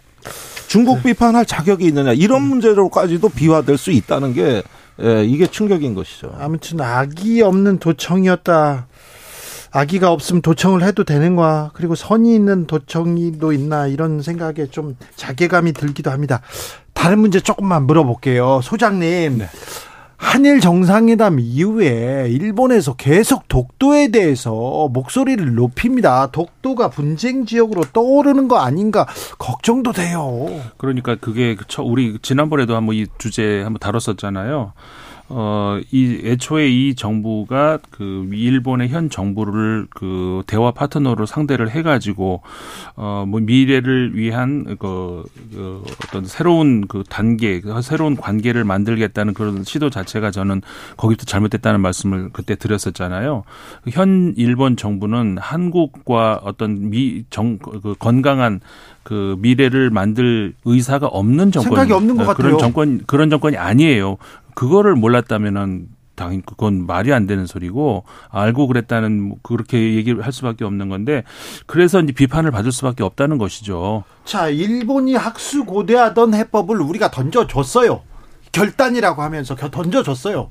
그런데 뒤에서 계속 뒤통수를 치고 있습니다. 성의도 의지도 없고요. 근데 미국 한미 정상회담에서 미국이 학수고대하던 해법을 대통령이 결단을 해요. 음. 그리고 나서 오 후보 후폭풍 이런 일이 있을까 걱정이 됩니다. 예. 그러니까 이번에 한미 정상회담도 같은 맥락에서의 그 우려가 생기는 것입니다. 그렇죠. 사실 이게 조사도 착수 안 된 도청에 대한 의혹을 우리가 먼저 없다고 하는 저런 자세라면 다른 국익에 대한 거는 제대로 협상하겠냐. 오히려 지금 큰 소리를 치고 진상규명 얘기를 하면 다른 협상의 지렛대가 생기는 거 아닙니까? 예, 그리고 더군다나 인권에 관한 문제는 말입니다. 이거는 저기 사실은 그 일본의 어떤 그 폭주를 막아달라는 중재를 미국에도 부탁할 수 있는 건데 하겠냐. 저는 그런 것도 우려가 되고 최근에 미국과 사우디가 틀어졌잖아요. 예. 그것 중에 한일 관계하고 유사한 게 있습니다. 9.11 테러의 희생자들이 사우디 정부를 상대로 민사 소송을 건 거예요. 예. 빈 라덴이 사우디 출신이라 이거예요. 그렇죠. 그러니까 배상하라 이거예요. 예. 그런데 미국 정부가 이걸 왜 안 막냐고 사우디 정부가 틀어진 거예요.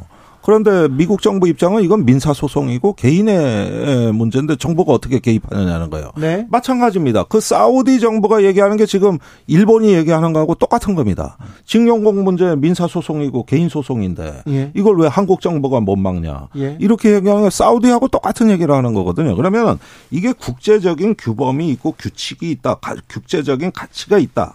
이렇게 된다면은 이 부분에 대한 부분은 우리 정부가 한 일본에 뭐 거의 굴욕적인 양보를 했기 때문에 네.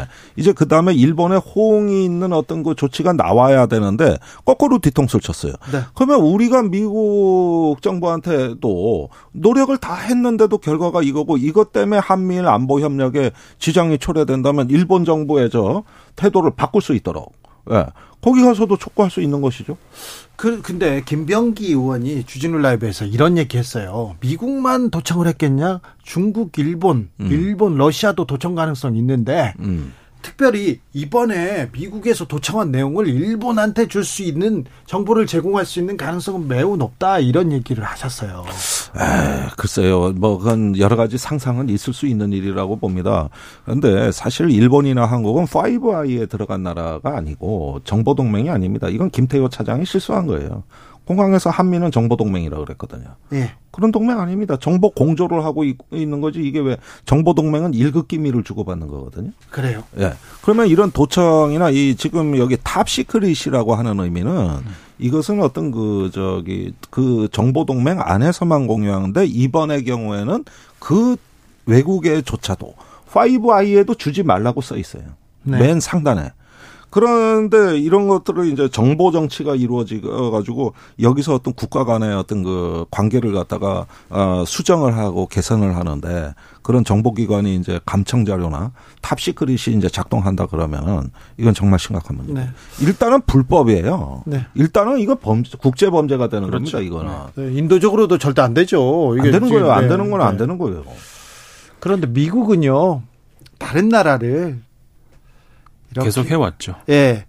계속 해오는 걸 보면 다른 나라를 동맹으로 보지 않고 그냥 뭐 좀 아래로 보지 않나 이런 생각도 해봅니다. 다른 수단에 의한 국제 질서를 주도할 여력이 많이 소진이 되는 겁니다. 음. 그러니까 자꾸 이런 수단에 의존하게 되는 거죠. 그렇죠. 미국이란 국가가 갖고 있는 소프트 파워, 매력이 있는 거고 하드 파워, 경제력과 군사력으로 다른 나라에 인센티브를 주는 능력이 있는 건데 이런 어떤 주도력이 소진되니까 결국은 자꾸 불법적 비공식적인 데 의존하게 되는 겁니다, 이게. 네. 미국이 초조해진다라는 그런 생각이 들어요. 그러니까 상상력 부족. 그러니까 지금 방금 어, 김종대 의원 말씀하셨듯이 어, 그럴 수 있는 수단이 얼마든지 있는데 그런 것들을 활용하지 못하고 이렇게 그, 그 어둠의 세계에서 근데 이게 지금 처음 벌어진 일이 아니란 말이에요. 우리 얼마 전에도 다 기억하실 겁니다. 메르켈 총리가 10년 동안인가 그 전화 도청 당했다는 거. 네. 그 당시에 유럽에서는 발칵 뒤집혔거든요. 그리고 어 당시 오바마 정부 그러니까 오바마 정부에서만 그랬다는 것이 아니라 그 전부터 해왔던 그런 것이었는데 결국 오바마 대통령이 사과했죠. 공식적으로 사과까지 했어요. 그러니까 미국이 도청했다는 걸 인정을 했다는 것이죠. 저는 몰랐어요. 사과할게요 했잖아요. 사과하고 어, 이제는 내가 알고 싶은 게 있으면 도청 안 하고 전화해서 물어보겠다. 이렇게까지 말을 했단 말이죠. 네. 근데 그 이후로도 계속해서 똑같이 계속 저 반복이 되었었고 아까 이제 몇 가지 사례 김종대 의원님 말씀하셨지만 2016년 20 21년 뭐 계속 최근까지도 계속해 왔다는 네. 것이죠. 근데 지금 시간이 다 됐어요. 아, 그렇습니까? 네. 임상훈, 김종대 두 분 감사합니다. 고맙습니다. 저는 내일 올게요.